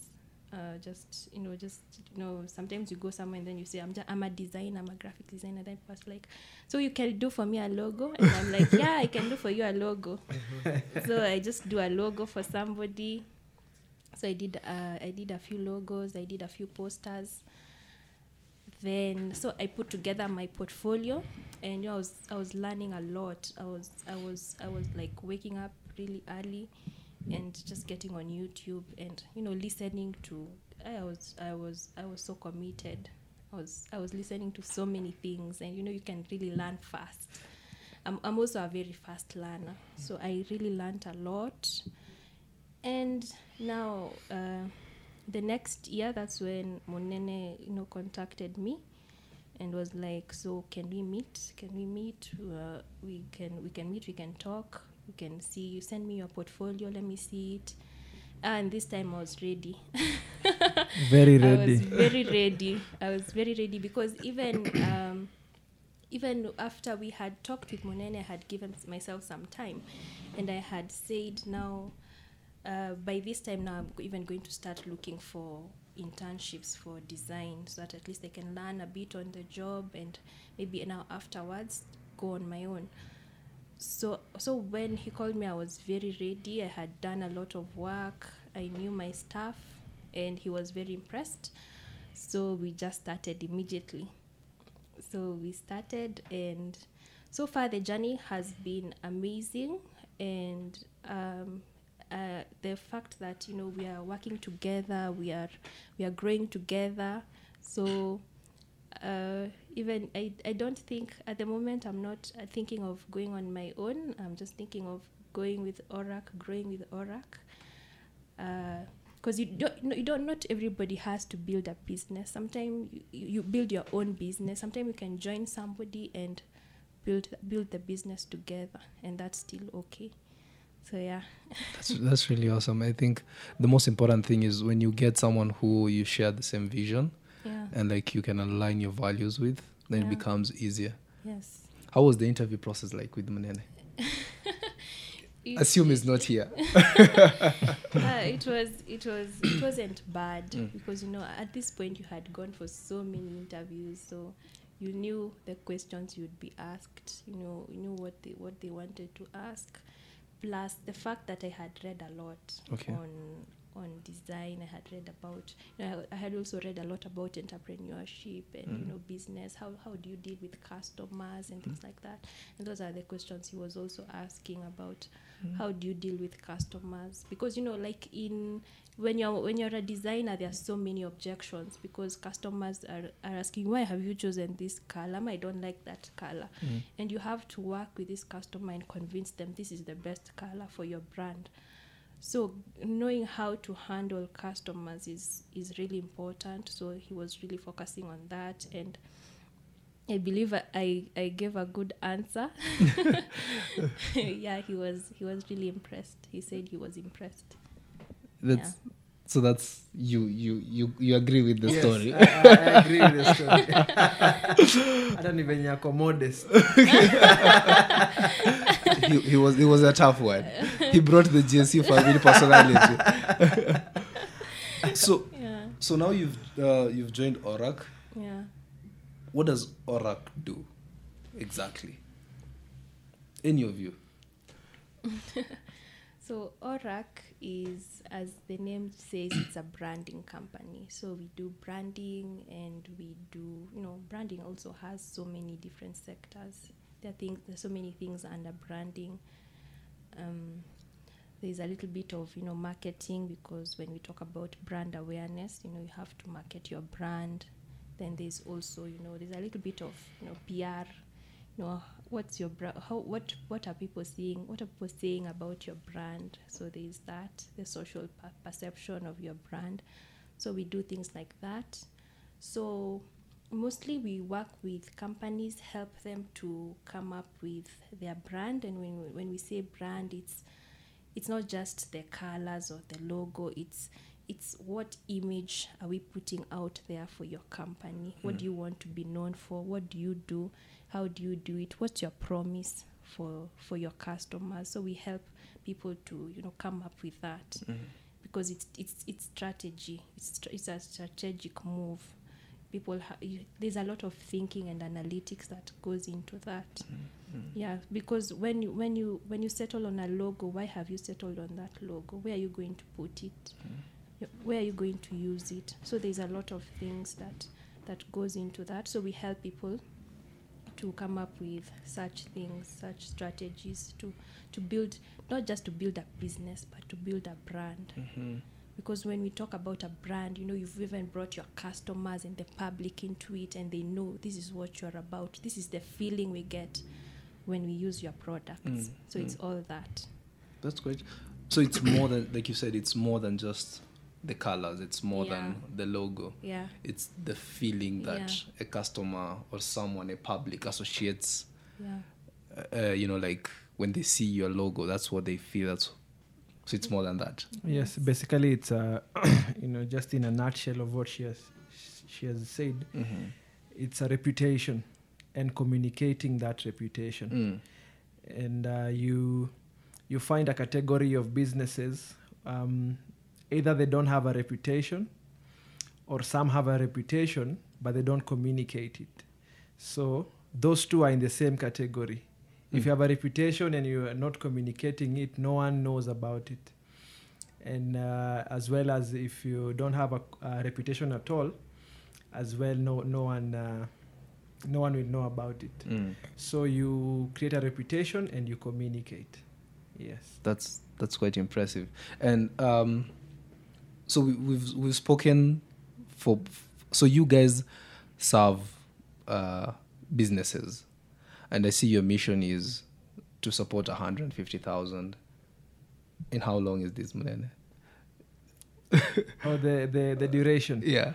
We are looking at uh, between now and eight years, eight seven years. to eight years. Okay. Yes, but um, we we do not um, we do not uh, specifically want to set. You know, we do not want to focus on the deadline mm-hmm. that it's seven eight years. Our goal is to make sure that uh, you know when we. When Vanessa and I are not in ORAC and other people's are, other people are leading it, their mission will still be to reach and help one hundred fifty thousand M S M Es mm-hmm. in creating, in uh, eliminating uh, marketing constraints. If we get to achieve that between now and seven years, the next lot of leadership will say, uh, we want to reach another one hundred fifty thousand. Or because because now uh, Vanessa and Munene have created uh, technologies, you know, have brought in technologies. They have set the leadership very well. The company is now very big, and they were able to achieve one hundred fifty thousand in seven years. Then us as the new lot, I think we can do three hundred thousand in five years mm-hmm. because of the support we have. Mm, for sure. So basically, that is our. is our goal, okay. one hundred fifty thousand mm. between now and uh, seven years. Okay.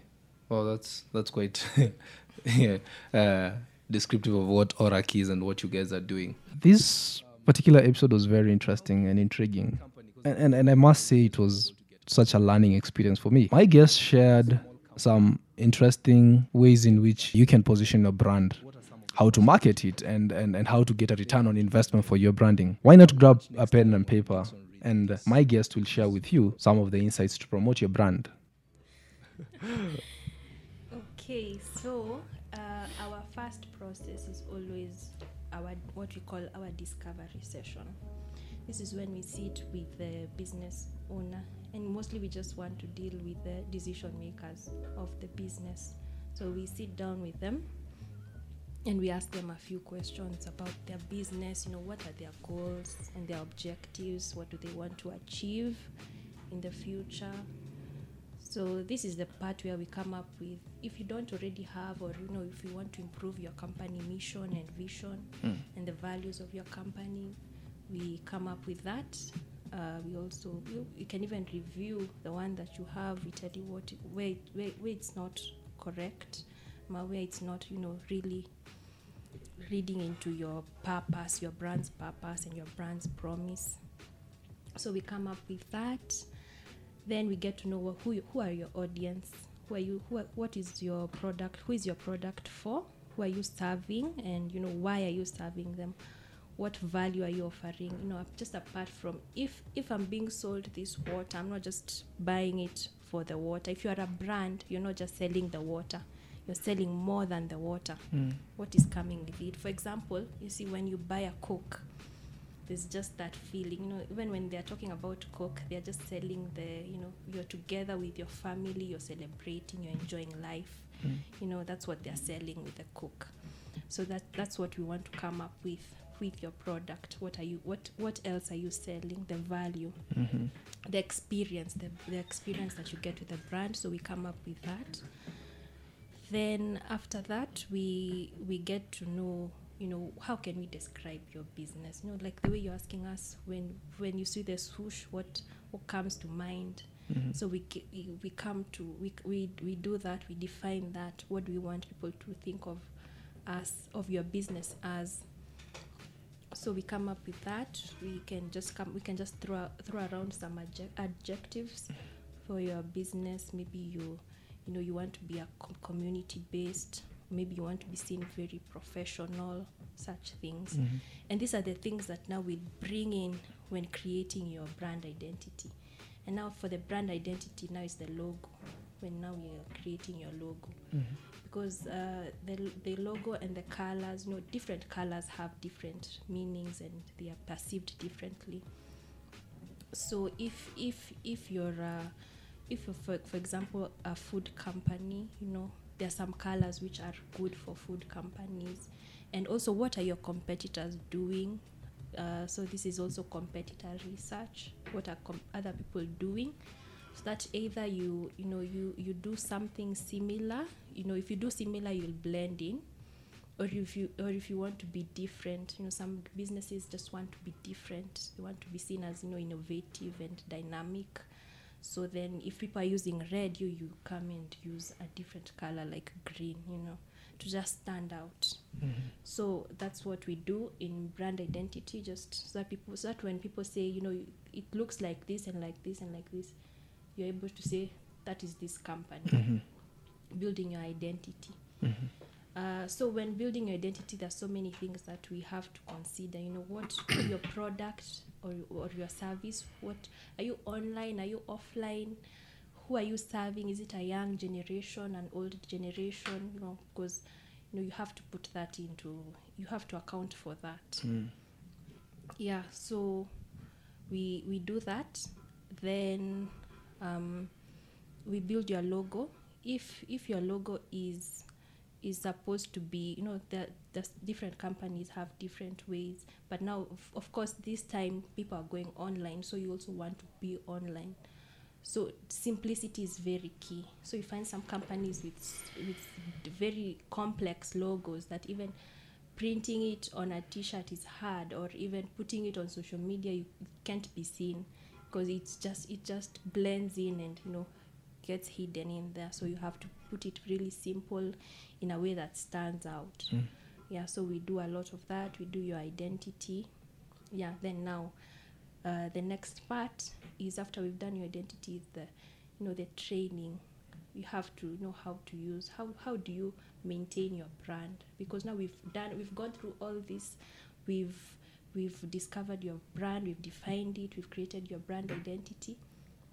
But now putting it into action for the long run and staying on brand, because you'll find some some of your employees, they, they don't know what your brand is. They are, they they have no idea what, what is your mission. They don't have an idea. So mm. you have to train them on how to stay on brand always, with how even how they talk, you know, must stay on brand. Mm. How the words you use have to stay on brand.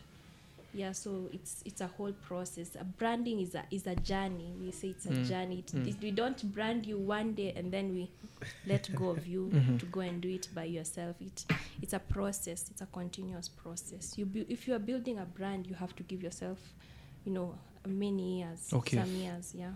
So um. And, and uh, okay, just just just a note. When you say something like five years, it means startups should not really focus on their brand at the moment. They should focus maybe on their products, customers and services, or or they can do both at the same time. They you have to do both okay at the same time. And uh, you know and you know thank you, Vanessa, for the insights on uh, brand identity. So when you when you when you're done with uh, brand identity, brand discovery, now it's time to promote your your brand. And uh, I think uh, this is where now, you know, this is like the teenage years of a brand, where, like for us, we classify branding into three. Mm-hmm. The first one is digital branding. The second one is, is experiential branding. And the third one is promotional branding. Digital branding has um, things like uh, web designing your website, um, creating social media channels, Uh, uh, putting out content, doing graphics, animations, uh, podcasts like you're doing. So that goes into, you know, Google advertising as well. That is what digital branding has. From uh, experiential branding is basically creating a touch point between between your brand and its customers. Mm. And uh, for the longest time, experiential branding for small businesses has been rocket science. because it needs very high budgets. You know, you big companies spend over thirty million shillings to do one experiential campaign because of the licenses, the kanjo, uh, you know, paying models. You know, it, there's a lot of cost that goes into experiential branding. But right now we are teaching brands, especially startups, on how you can do your own experiential branding in a very small way, where if you have your ten thousand, if you have your fifty thousand, you can actually say, I will do an activation to, to this particular target audience. This is how I'll set up my location for me not to incur costs, the county, and um, and and then now I'll, I will maximize that experience by capturing it and sharing it on social media. Yes. Mm-hmm. So, um, and then our promotional branding is your promotional items. We have it, we have promotional items, and then we have um, T V, we have billboards, we have transit advertising, we have the newspaper. So if it's uh, promotional items, you have carrier bags, we have shirts like this, we have bags. And these days what we are telling businesses is that uh, promotional items are, are about choice.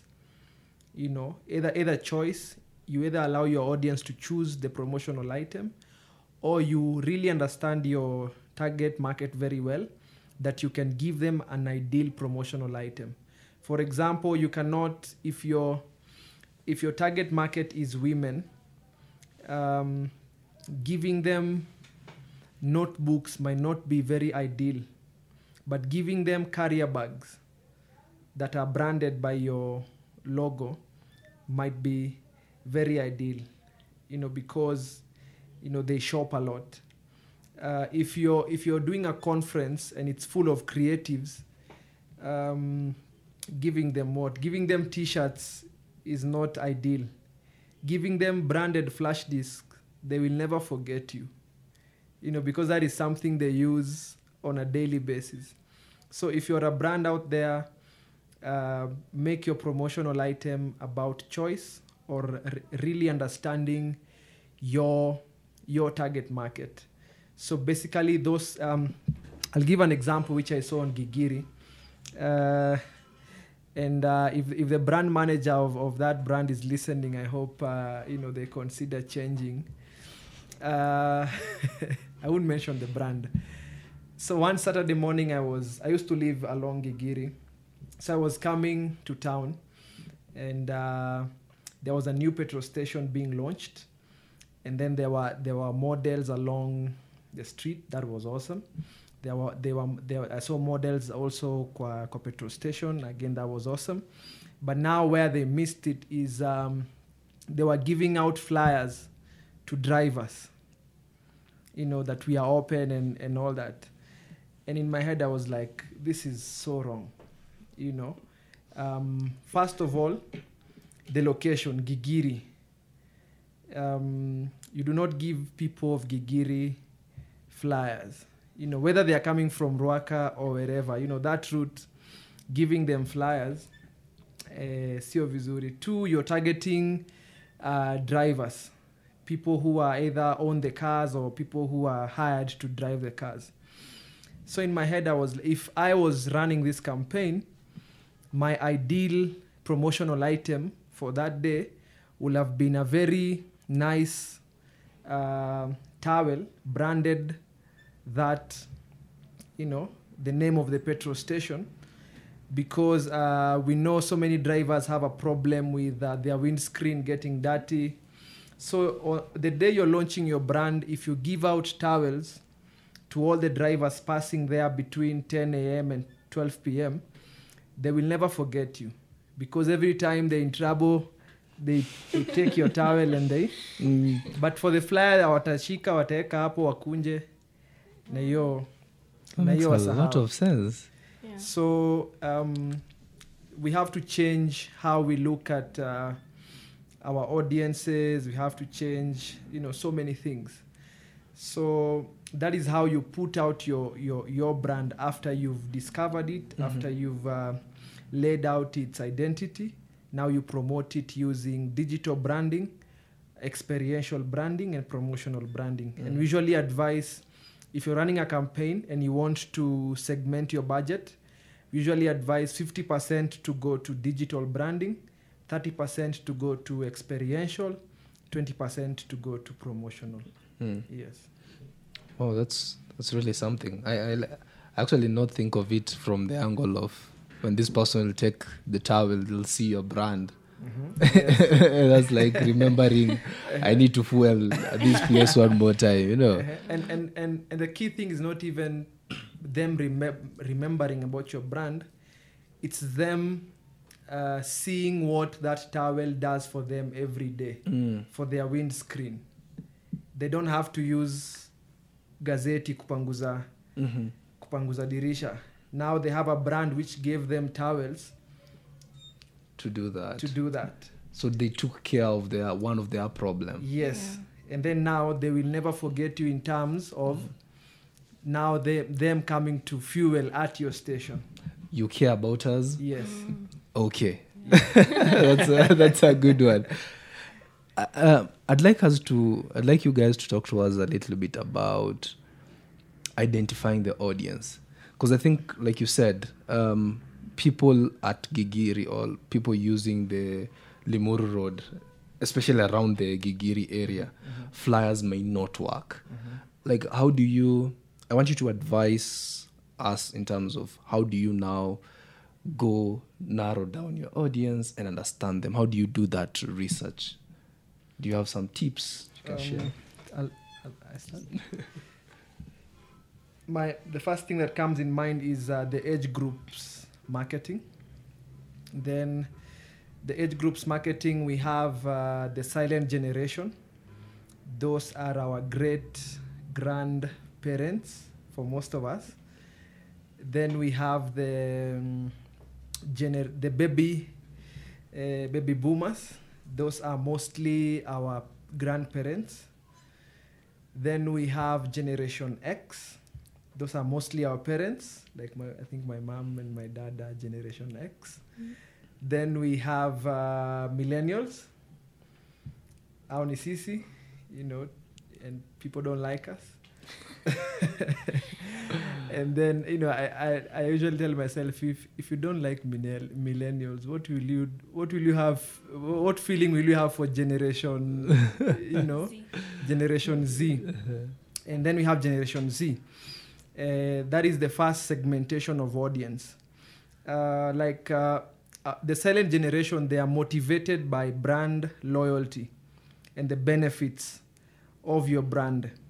Like my great-grandparent, right now atajipaka ile mafuta alikuwa anajipaka akiwa thirty years. Sasa hiwezi mwambia ati kuna kuna Nivea, you know, ajui hiyo. They are also influenced by their opinion shapers. Their opinion shapers being my my my parent.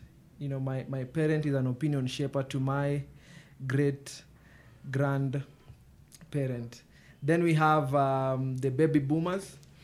Uh, again, they are, you know, in the market, they are known to have uh, the most uh, value, spending value, because they are very wealthy, they are very comfortable right now, they own lands, they own property. So right now, if you're, you know, those are the, they are known to have the largest uh, share of uh, spending in the market. So again, they are motivated by inaitwaje brand loyalty and the benefits, and they don't like they don't like marketing tactics that are uh, intrusive to their private lives.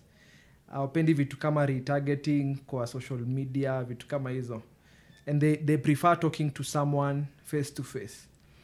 You know, they'd rather wait for a meeting one week than, you know, talk kwa WhatsApp ati nifanyie nifanyie logo ama manage social media. No, they will wait for one week, meet you face to face, tell them what social media is.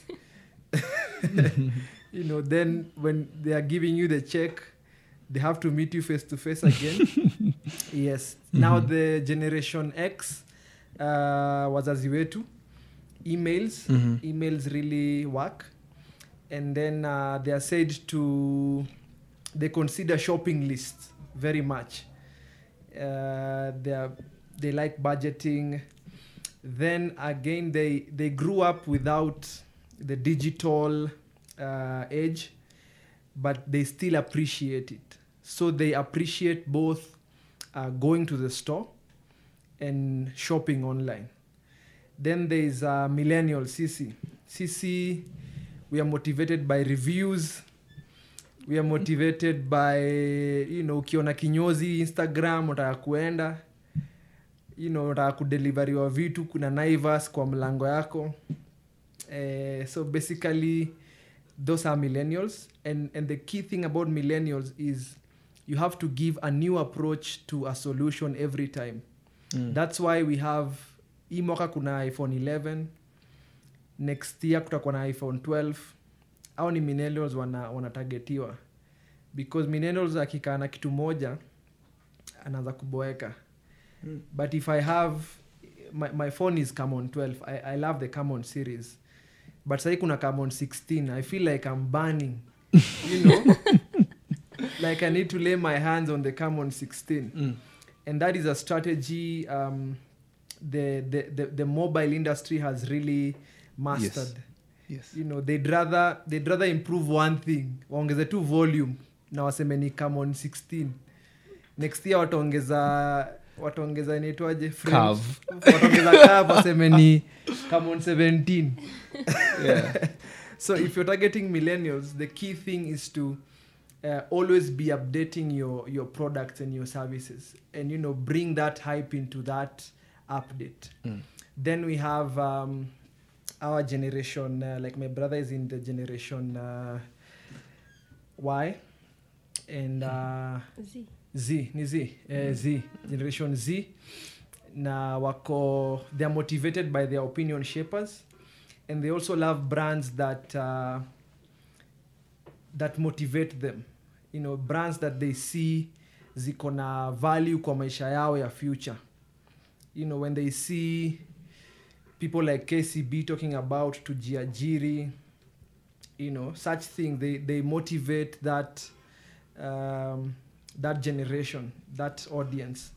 Then from the age group marketing, you go to now the things like uh, niche, mm-hmm. mass market, Uh, diversification. You know, do you want to do you want to sell this water at ten shillings, you know, and move it in in larger quantities? And for that you you say who who are the people who can afford water for ten shillings? Mm. Where are they found? So you go to those particular places. Yes, who are the people can afford the same the same uh, water bottle at two hundred shillings? Where are they found? And uh, what do they like? You know, why will they buy this at two hundred shillings? I need to improve the packaging. I need to improve the messaging. And then, uh, you know, deliver it to them uh, very conveniently. Yeah, so those are the, uh, on my, um, my, my points on uh, how you can target your your people. So basically um what I'm getting is the first thing, once you know once you know your user, mm-hmm. then you know the message you push to them. Yes, so that's the first step. Yes. And also like uh, like Vanessa said, the moment you know your user, and then you know how your logo looks like, mm-hmm. how much you look like, which colors to use, because a millennial will not like the same colors that your great-great-grandparent will definitely appreciate. Yeah, yeah, but I napenda, what's this mafuta called? Aremis. Aremis. Unawambia, you know, some new uh-huh. new brand that... Yes, unona Aremis awajai rebrand, awajai... It's still the same. Still the same. The cow. Yeah. Yes, the cow. Yeah. The chupa. The chupa. Kwanza ile sikona change chupa, watakuwa wamepoteza watu wengi sana. Mm. Yes. Wow, interesting. Actually, this, this is quite insightful. So now we have our logo. We've targeted our audience. Then you've told us we need to to diversify our budget. Mm-hmm. Digital, fifty percent. Experiential, you're putting at thirty percent. And then promotional, twenty percent. Why more weight on digital? Okay. Okay.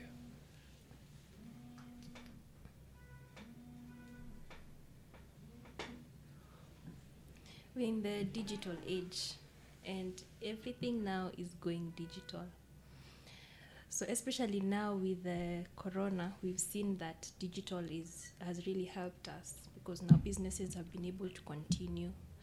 So definitely, uh, everybody now is on social media, because now even there was this joke uh, about, you know, you're putting your you're putting your brand on a billboard, but people in the mat there, they're on their scrolling. Phone. They're on their phone scrolling. Nobody's looking at your billboard.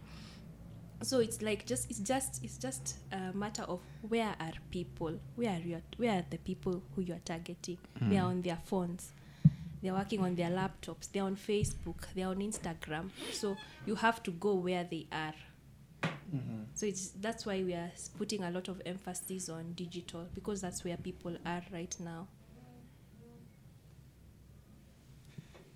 Okay, so digital. So we yeah definitely we have a shift in in digital a lot.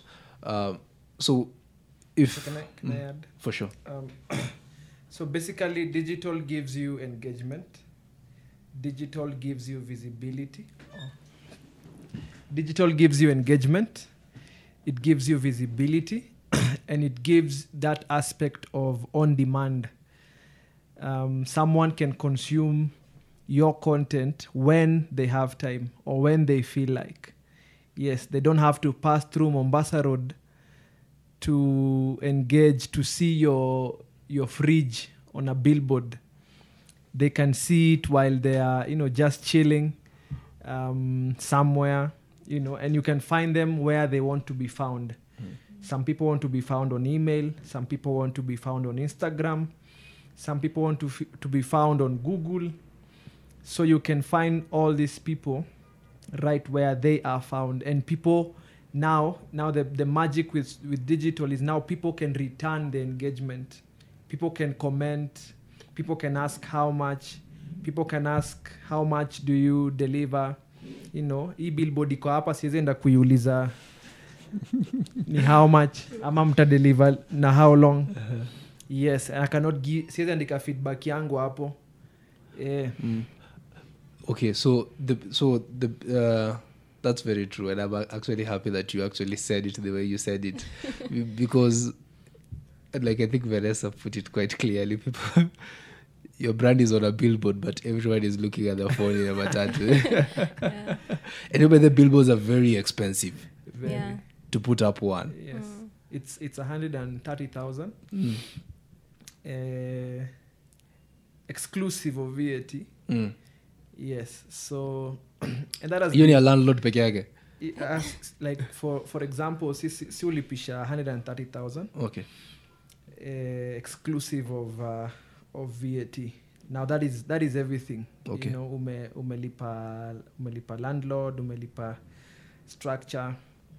Yes, but uh, you know the shift has to happen very fast, because we do, we do not understand why someone has a budget of thirteen million shillings for outdoor advertising. And uh, if you ask them for three hundred shillings to do a digital campaign, it becomes, you know, very inakuwa mvutano ingine kubwa sana. Yes, yet if you ukiandika list ya benefits za digital na za outdoor, inakuwa inakuwa ngumu.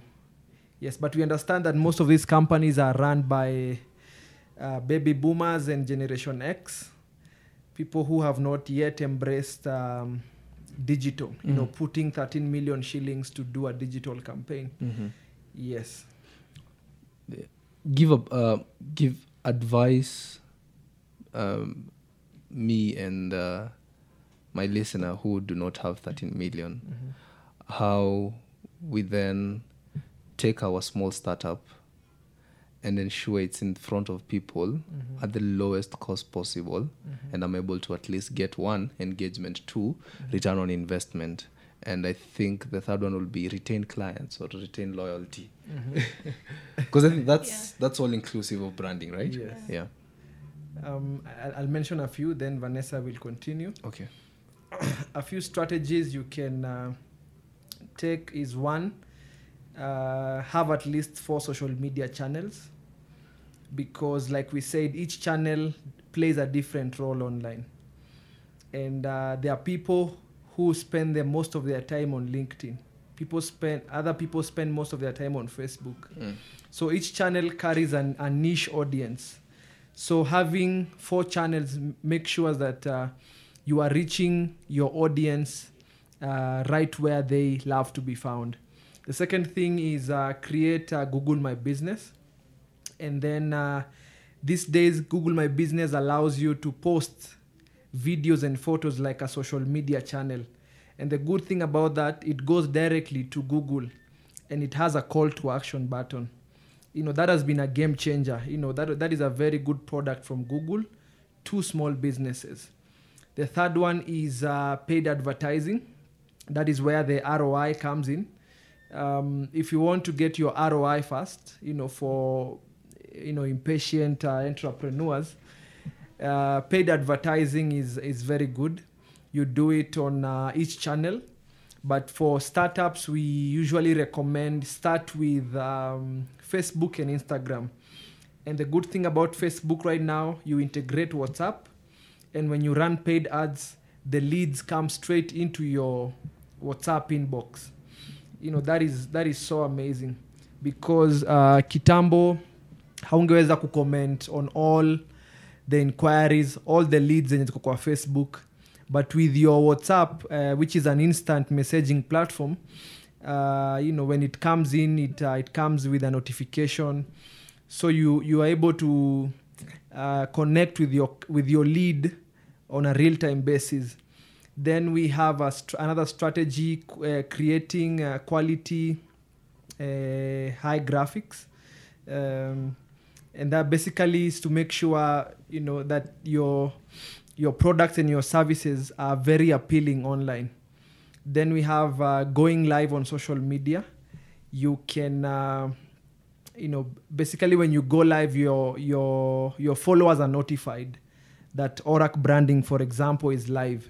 And that is a very good strategy to always uh, stay top of mind.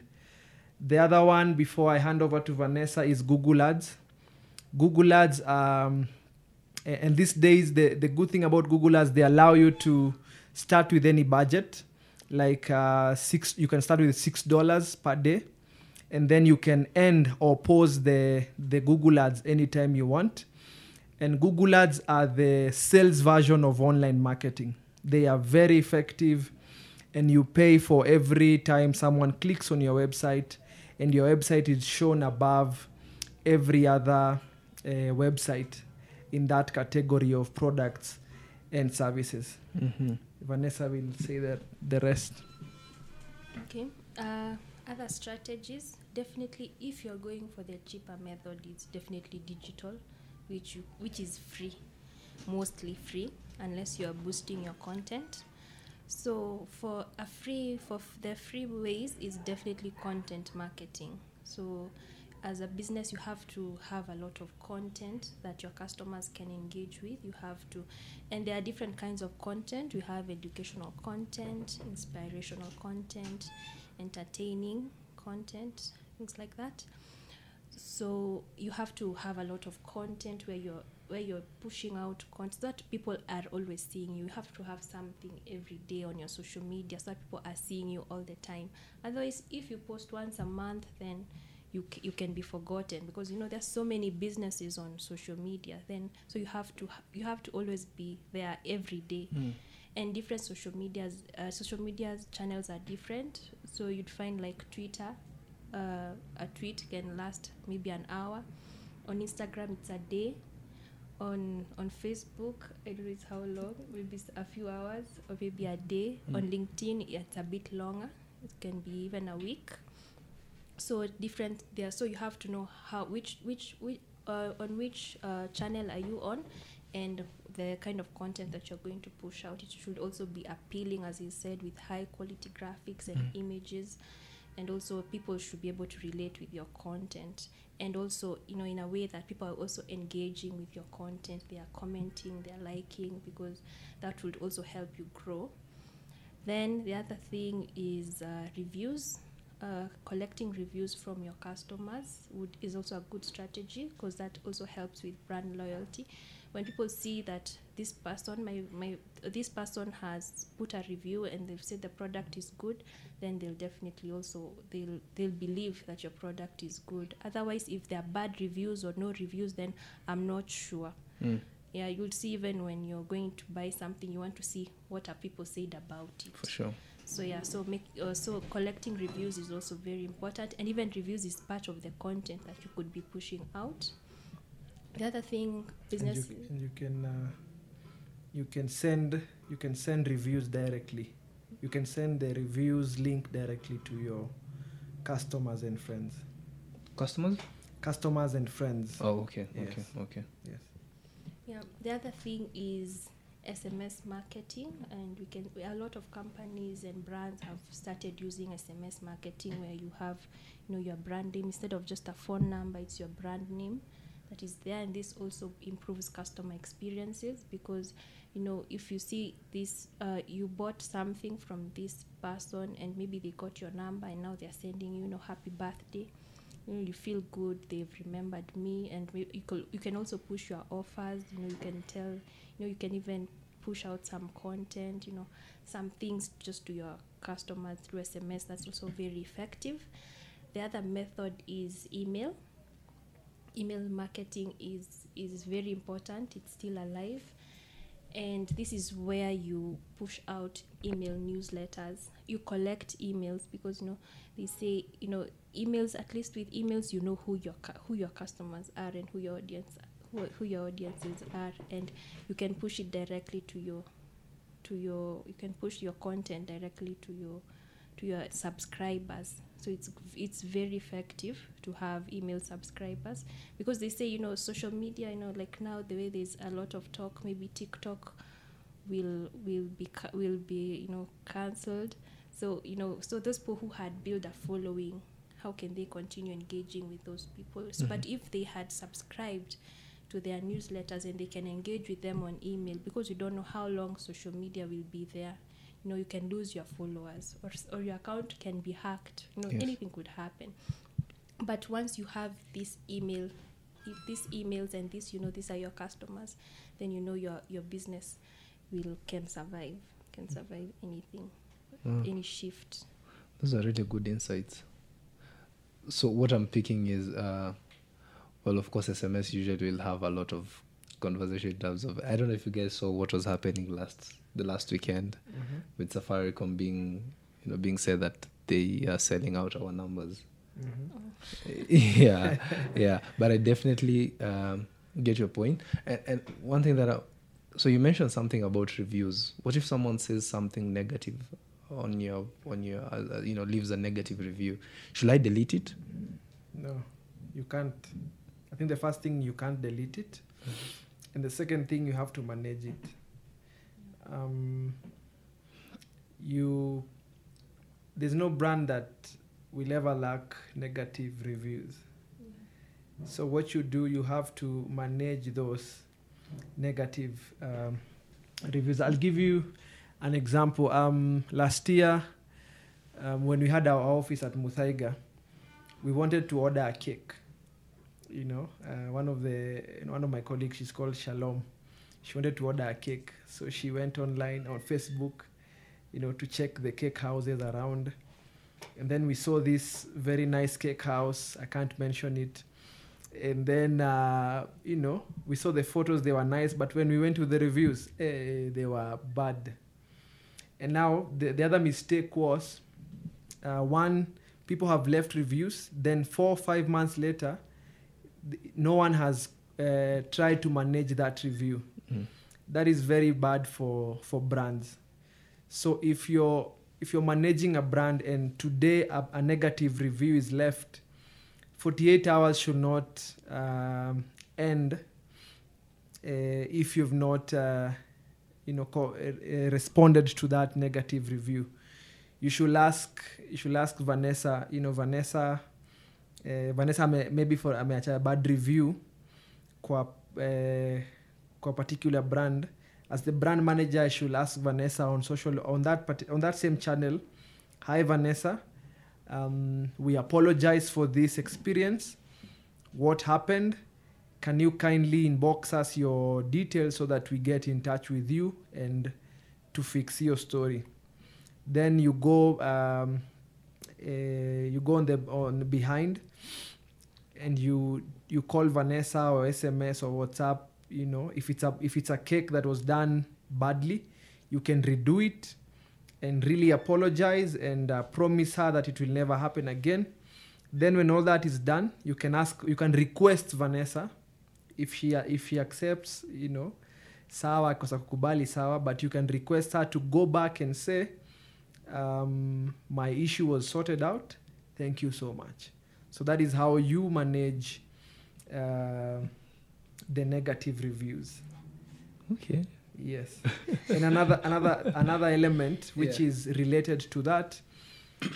There are brands which do not reply to comments on their social media channels.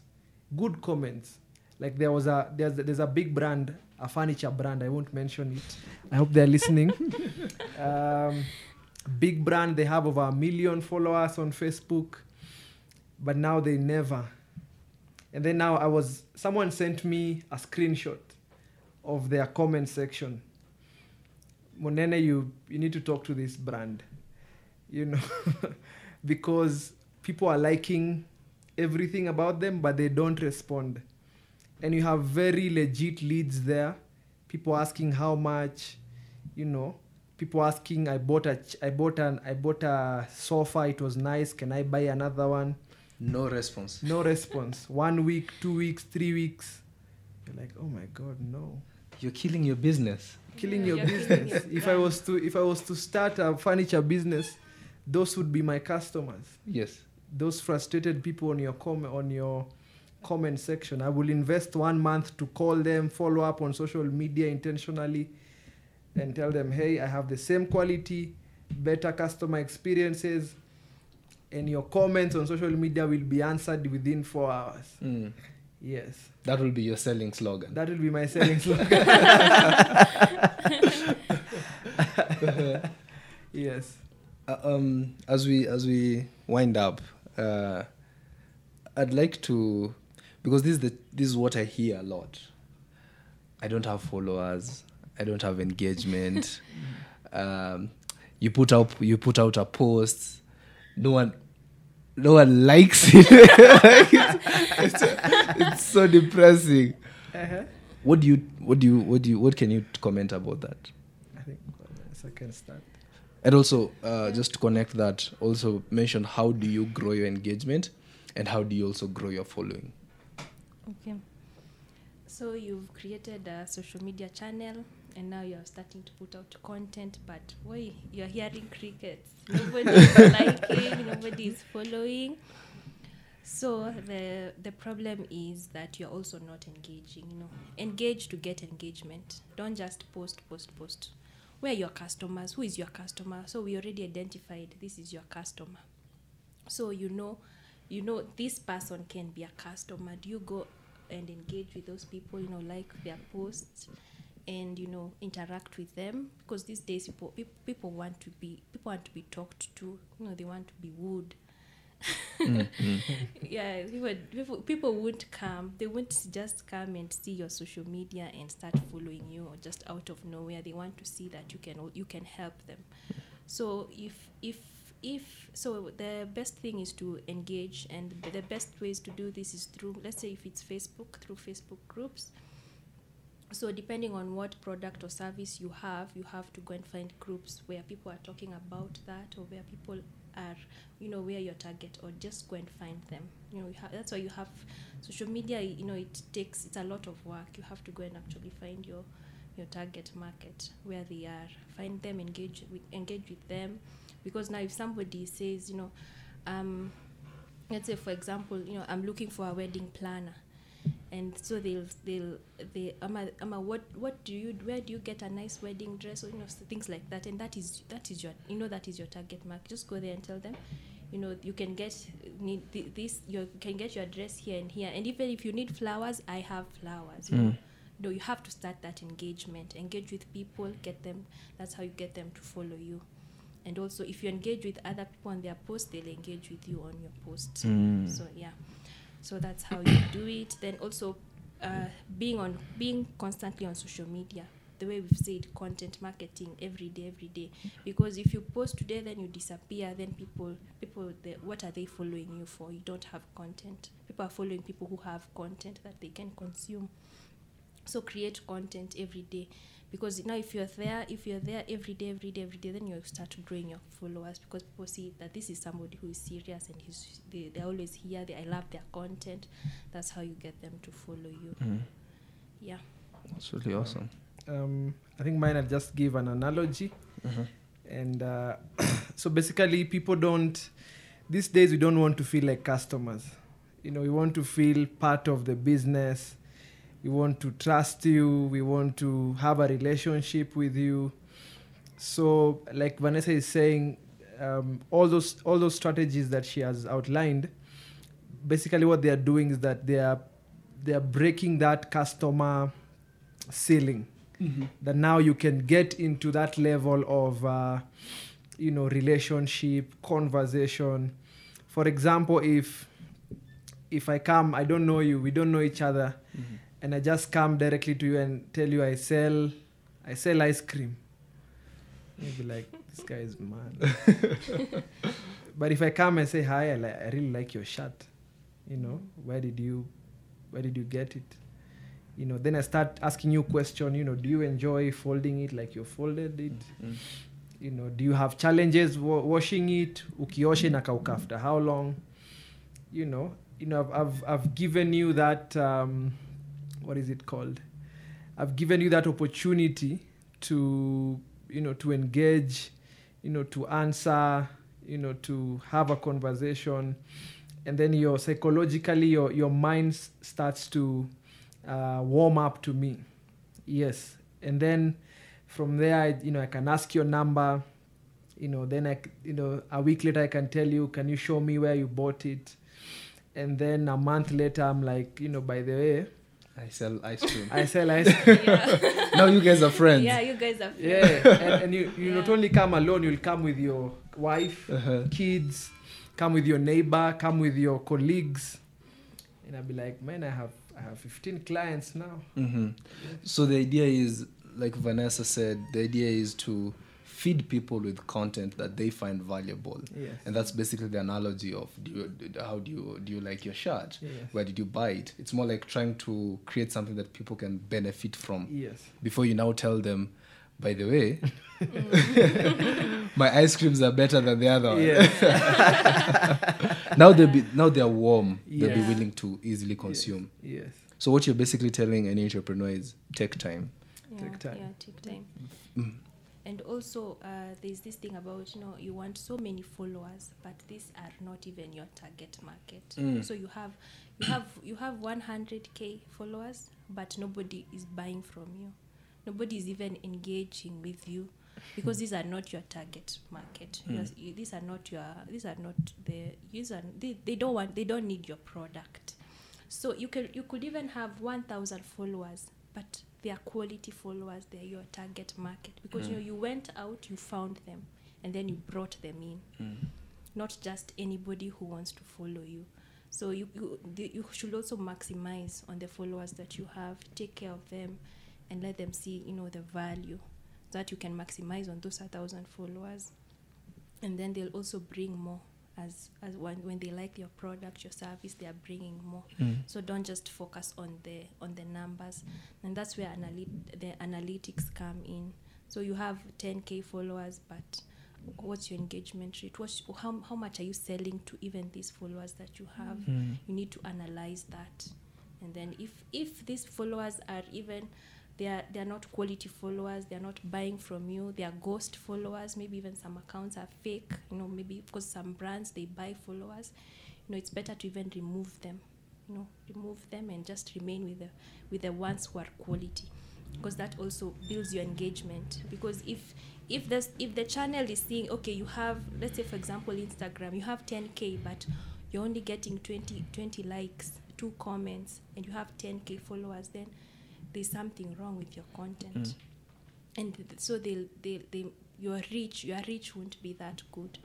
than for an account that has maybe five hundred followers, but you know, the comments they are getting fifty comments, two hundred likes, three hundred likes, you know, then the reach is higher. Mm. Yeah. Okay. Wow. Um, mm.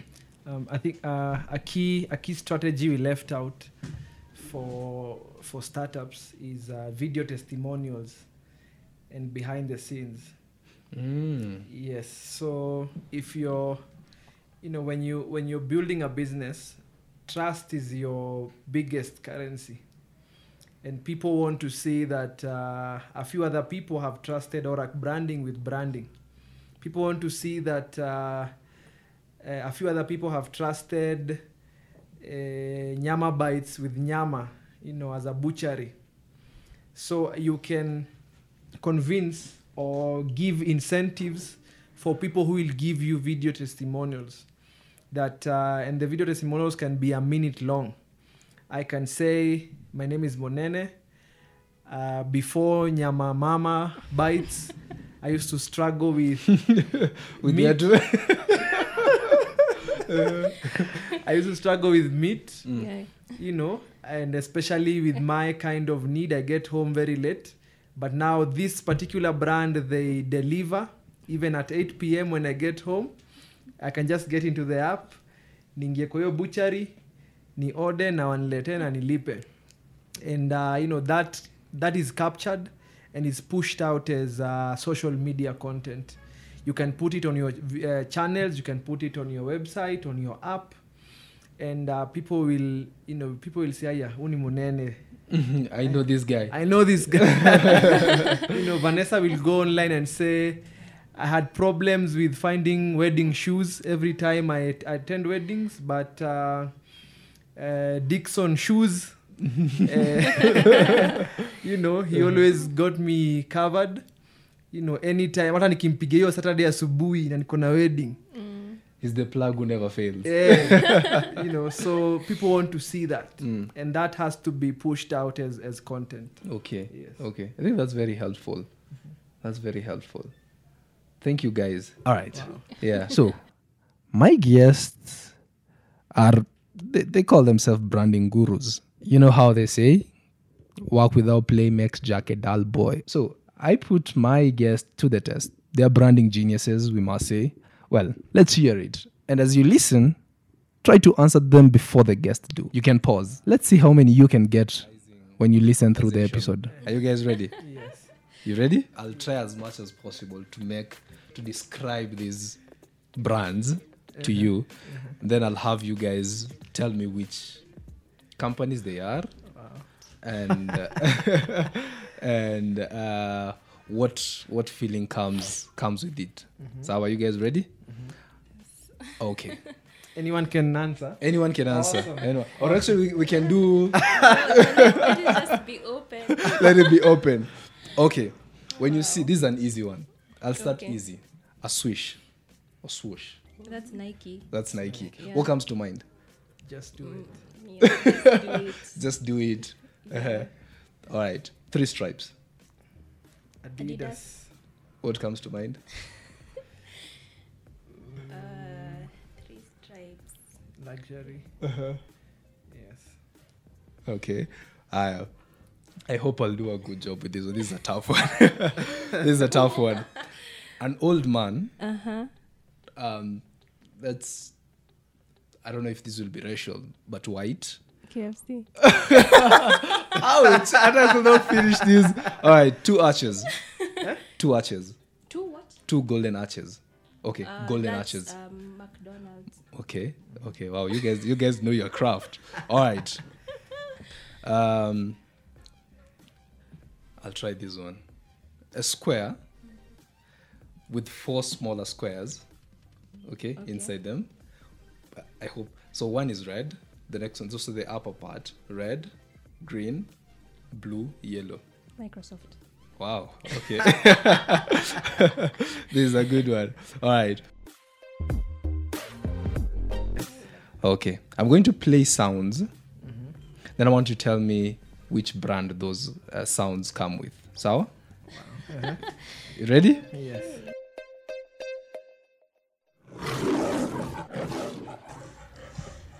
Nat Geo. No. K C B. No.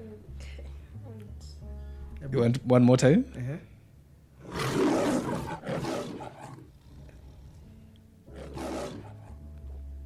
Mm-hmm. Mm. Oh, God, it's hard. It's hard? Wait, uh, but you can see it. I can I, see it. Can I give you a hint? Yeah, give us Tom and Jerry. Oh, yes. Uh, Cartoon... Um, no. m- Metro Goldie. Uh, Metro, yes. Yeah. What? A phone. Which phone? Which brand?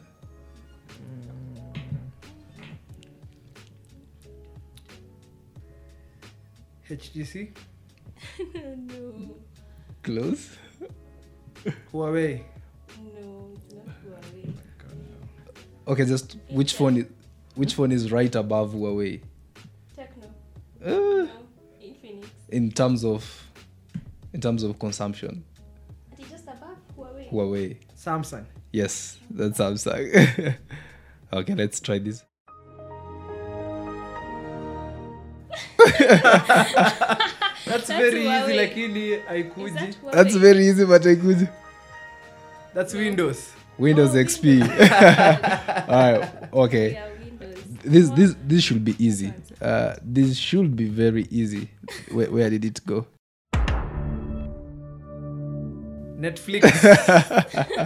Yeah, I, I knew that was that was like that was like given. All right, this is easy. This is easy. This is very easy. I promise you guys. Nokia. Nokia. All right, let's try this one more time.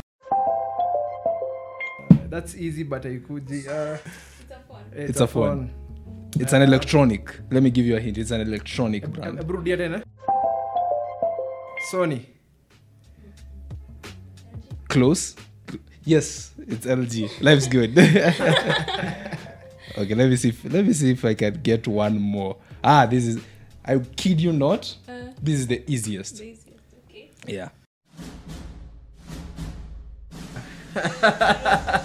twentieth twentieth century Fox. My Home Alone. Home Alone comes to mind when you hear that. When you hear that. Should brands start focusing on their audio strategy in terms of branding? Because basically all those are audio logos. Yes. Mm-hmm. Um, they should. Oh. Yeah, yeah, yeah. I think I'm too comfortable. um, they should definitely uh, incorporate um, the audio, uh, the audio element. But now um, the big, the big, um, how can I call it? The big ball in this court should be on the agency side, like ORAC Branding. So how do we? How do we bring it down to startups? Because um, audio branding has been known for big brands. Again, people with budgets. So our urge would be for, let me not urge other agencies. Let's let's maximize on that market. So uh, ORAC Branding, um, we are, you know, part of our strategy to reach one hundred fifty thousand S M Es. Um, that includes that, you know, we currently we are we want to cre- we are creating an app, the branding app, which will help us really reach that, um, you know, th- those numbers we want to reach. And part of the strategies is to make sure all branding elements, even for startups, are available, including audio. Audio. Yes. Thank you. I think that's that's very powerful. Yes. And the reason I brought it is because I think audio is. is increasingly growing, mm-hmm. yeah. and I don't want brands to be left behind, yeah. especially startups. Yeah. Any last parting shots? Is there anything burning that you feel like should have been addressed? Um, my parting shot would be...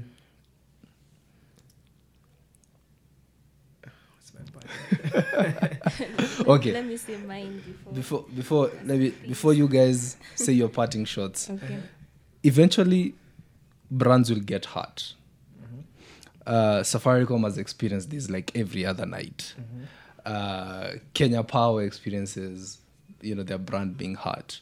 And and to mention one that really happened sometime back recently was when Nairobian published an article mm-hmm. about Mike Sonko having an affair with the University of Nairobi student leader mm-hmm. to the point that a section of university university student burnt, bought and burnt the newspaper. Mm-hmm.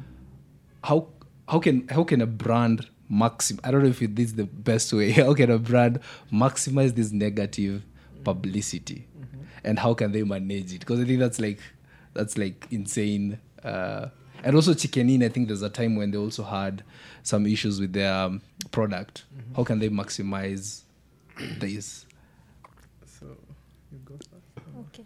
Uh, so yeah, whenever there is negative publicity, it's always an opportunity. You, you need to view it from an opportunity standpoint and look for how can you even, you know, be better. So if your brand has been tarnished, now it's now it's uh, time to, you know, manage it. And you can do this through now, you know, just trying to bring out more value to your to your consumers. So how can you bring out more value, or how can you how can you improve your brand to them? So for example, let's say uh, the Chicken Inn one. So people now don't want to go and eat at Chicken Inn. So now you have to now manage that, and now you say, yes, there was this problem, but now we have uh, we have we have taken these measures, we have improved, and this is now what we are doing. Uh, so so now you have to now m- bring out that message over and over, over and over until, you know, uh, the the bad the bad publicity is now is now the, um it's now about the past, and now we are now about the future, the mm. present. Mm. Now this is what we are doing, this is what we are offering. So it's just about, you know, managing it, yeah, like that. Then uh, what was the other question? Like, how do you take and maximize the publicity, because at that point everyone is talking about you, and manage it, uh, you know, maximize and managing it, basically. That was the question. Okay, so so it's just about, you know, changing, reframing it, mm. just just you know, looking for strategic ways to reframe it, mm. and also getting uh, now this is where you could even use the, you know, the reviews, you know, getting people to come and, you know, and now say say good things about you. Mm. No, it, yeah, so it's just reframing it, because after a while people will, if if you don't manage it, people will always remember the bad thing. But now if you start bringing in more positive reviews, more positive reviews, then people will forget. Mm. And then now just, you know, you know, just coming back, because if you get something, if you if you get bad reviews, then that means that you went out of, you are not on brand. So just getting your people back on brand. On brand. Yeah, so just, yeah, you know, retraining your staff, retraining mm. the people in your in, in your company on this is what our brand is about. And yeah, just show, even just showing the public that, you know, these are the measures we've taken. Mm. We've mm. we've made a mistake, but this is what we are doing, and people can appreciate that. Okay, awesome. Mm-hmm. And I think mine, um, um, that was awesome. that was awesome.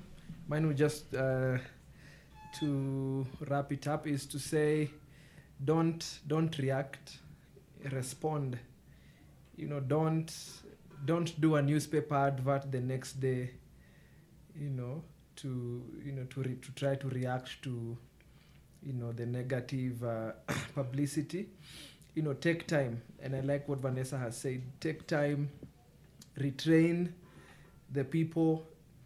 If you can even rebrand, maybe with, you know, just change the interior, kiasi, you know, just give people a nicer feeling, and then now start communicating that, um, you know, very constantly that, uh, you know, this is our value right now, you know, concentrate on the value, and then now keep on uh, communicating it. And then uh, you you now, um, the same publicity that was negative, uh, because jine ko already uko inje, you know, the same utatumia ku the same people ndio wata watapata hiyo the positive uh, messaging. Yes. Yes. Thank you. Thank you guys. I think like when it comes to brand, there are like a lot of things to talk about, because right now I'm imagining uh, personal branding. I'm trying to imagine uh, You know, like when when do we separate Tiger Woods the golfer and Tiger Woods the one who was cheating? Like, how do we? How, how do because like how do you manage that as a person? You know, like that will eventually. We need to have another part. I think that is a you know just to briefly yes. Uh, it's a matter of character. Yes, because uh, as a as a personal brand, whether people know you as the best golfer or the best basketballer or the you know you know no, or no human is limited, uh, your character goes your it goes first. You know, whether you're breaking records in one point five nine, if you cheat on your wife, um, you know that people forget that. People have this perception that a person who is not limited should not cheat on their wives or should not afai kubishana na makanga. You know, you know that character that people have placed on you. Mm. That those, I, I think uh, to answer briefly on that question you've brought about Tiger Woods. Yes, when you're when you're building your bra- your personal brand, there's a character people place on you. Yes, and it's your job to always try to live up to it. Yes, yeah. and that and that character is not necessarily based on how good you are in golf. Mm. Is how good you are in inspiring them. You know, they look up to you. You know, you cannot make mistakes. So, so you should try to. Yes, but but now if you. Mm-hmm. Uh, If you understand you're a human being, you can as well start communicating that early on when you're building your personal brand. And you can either communicate it intentionally or unintentionally by the things you do on a daily basis. So that people know, yes, Munene is C E O Equity Bank, but he's not, he's not an angel. Yes, you also need to put that out there. Mm. But if you let it be, you know, your your brand will grow, personal brand will grow, and then people will impose a character on that personal brand. So you have to communicate that uh, I'm not here to angelize anything. Yeah. You yes. Can make mistakes. I can yeah, make can, mistakes. Yes. Yes. I only I only play golf very well. But I'm still your man. But I'm still your Thank you, guys. Thank you so much. Yeah. I really appreciate this. Yeah. Maybe now we can have the parting shots, then to Malize. I can start. Okay. Um, my parting shot would be, we are moving from key performance indicators, K P Is, to customer performance indicators, C P Is. And uh, to my notice, K P Is are placed on employees. You tell an employee, maybe you have a you have a boutique hapa Jamia, Jamia Mosque. Na umeambia employee wako wawili, you have to bring in twenty clients per month. So due to the pressure, your two employees will do anything to get twenty clients for your business. And they will they will attain key performance indicators. And you'll be very happy, you know, for the first few months. But uh, when the reviews start coming in, that hey, nilinunua shati, ikanza kufade.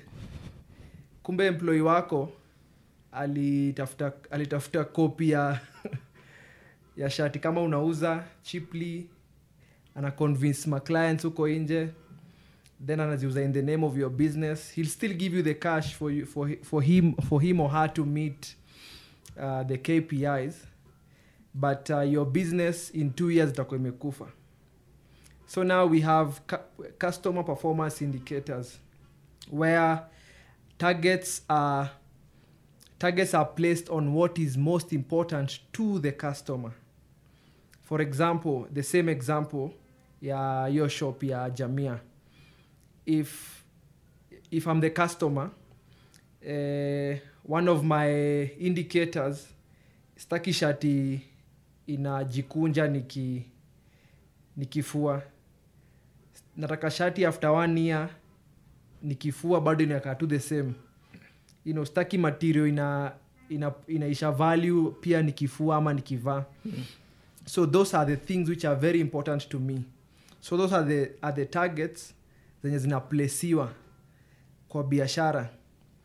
So uh, for example, again, if you're selling grocery, your customer performance indicators would be eh, machungwa, nikikudelivia machungwa after three days bado ni fresh, bila fridge. You know, that is very important to me. So you have to look at uh, your business, your customers, and what is very important to those customers. Then tie your targets to your your your customer performance indicators. And then now you, and then most successful businesses right now, they are tying their K P Is to their C P Is. They are telling their, they are not telling their employees, you need to bring in twenty customers. They um they're telling their employees, you have to make sure that our oranges do not are fresh after three days. You have to make sure that Munene hatapiga pasi akinunua shati. So it's you to find out the best quality.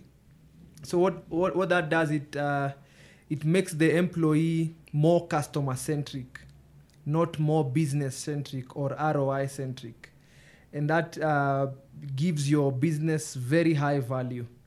Yes, because hakuna hakuna employee atakuwa huko nje kukon kukon client ndio akuje kwa business kum on board ama kumpea false information just for them to to on board on uh, on their business.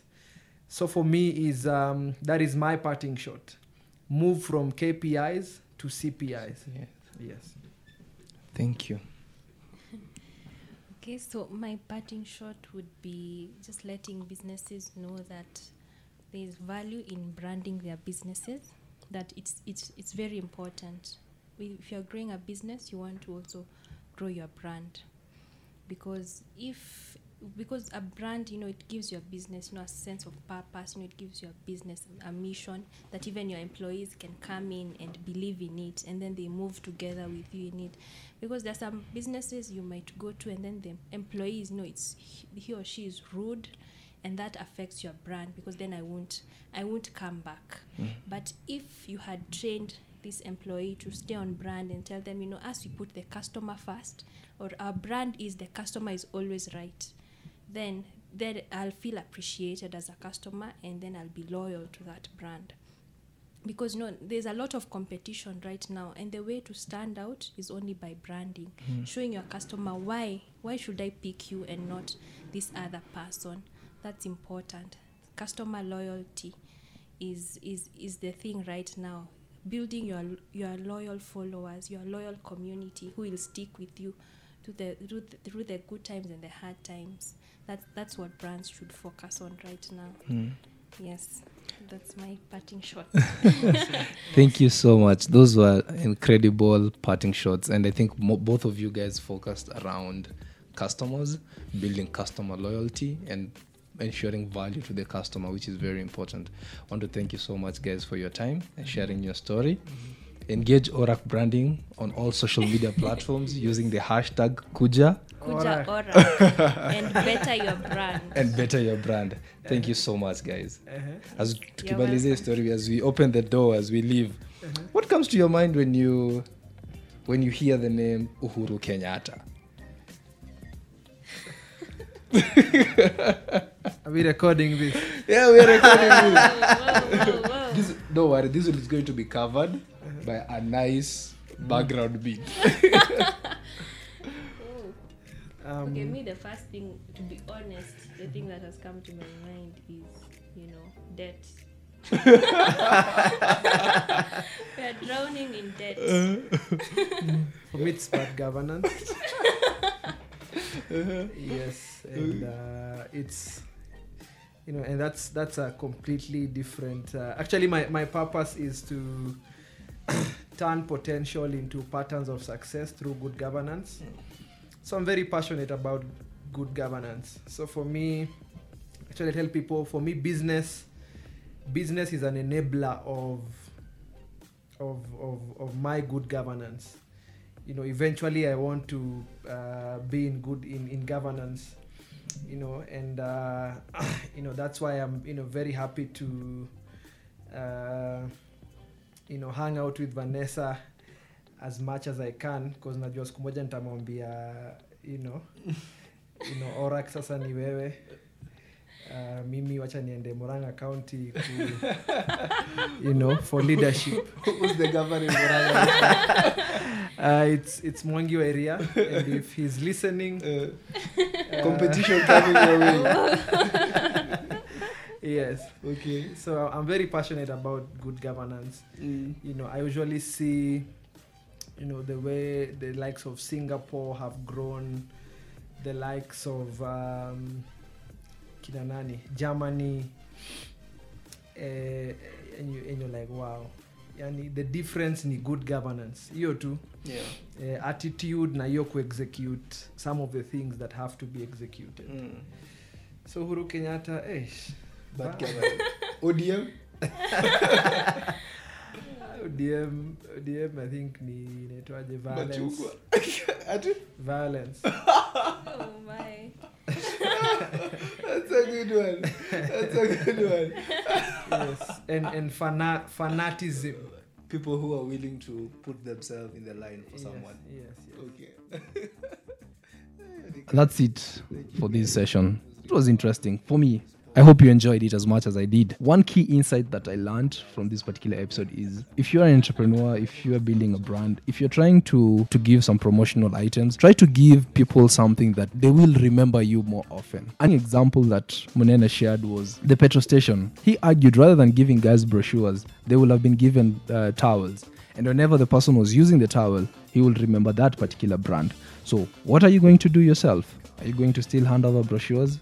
Well, Munene said it's not good unless you're selling books, I guess. Well, I'm not an expert in the field. Thank you so much for joining us. Uh, you can check out previous episodes. Producer, how many guests have we had? twenty? fifteen? Several? You guess, you start with range, then you can see how this podcast has evolved over time. Thank you so much. And you can check out acute dot co dot k e for other amazing content. Tweet us at Acute Media.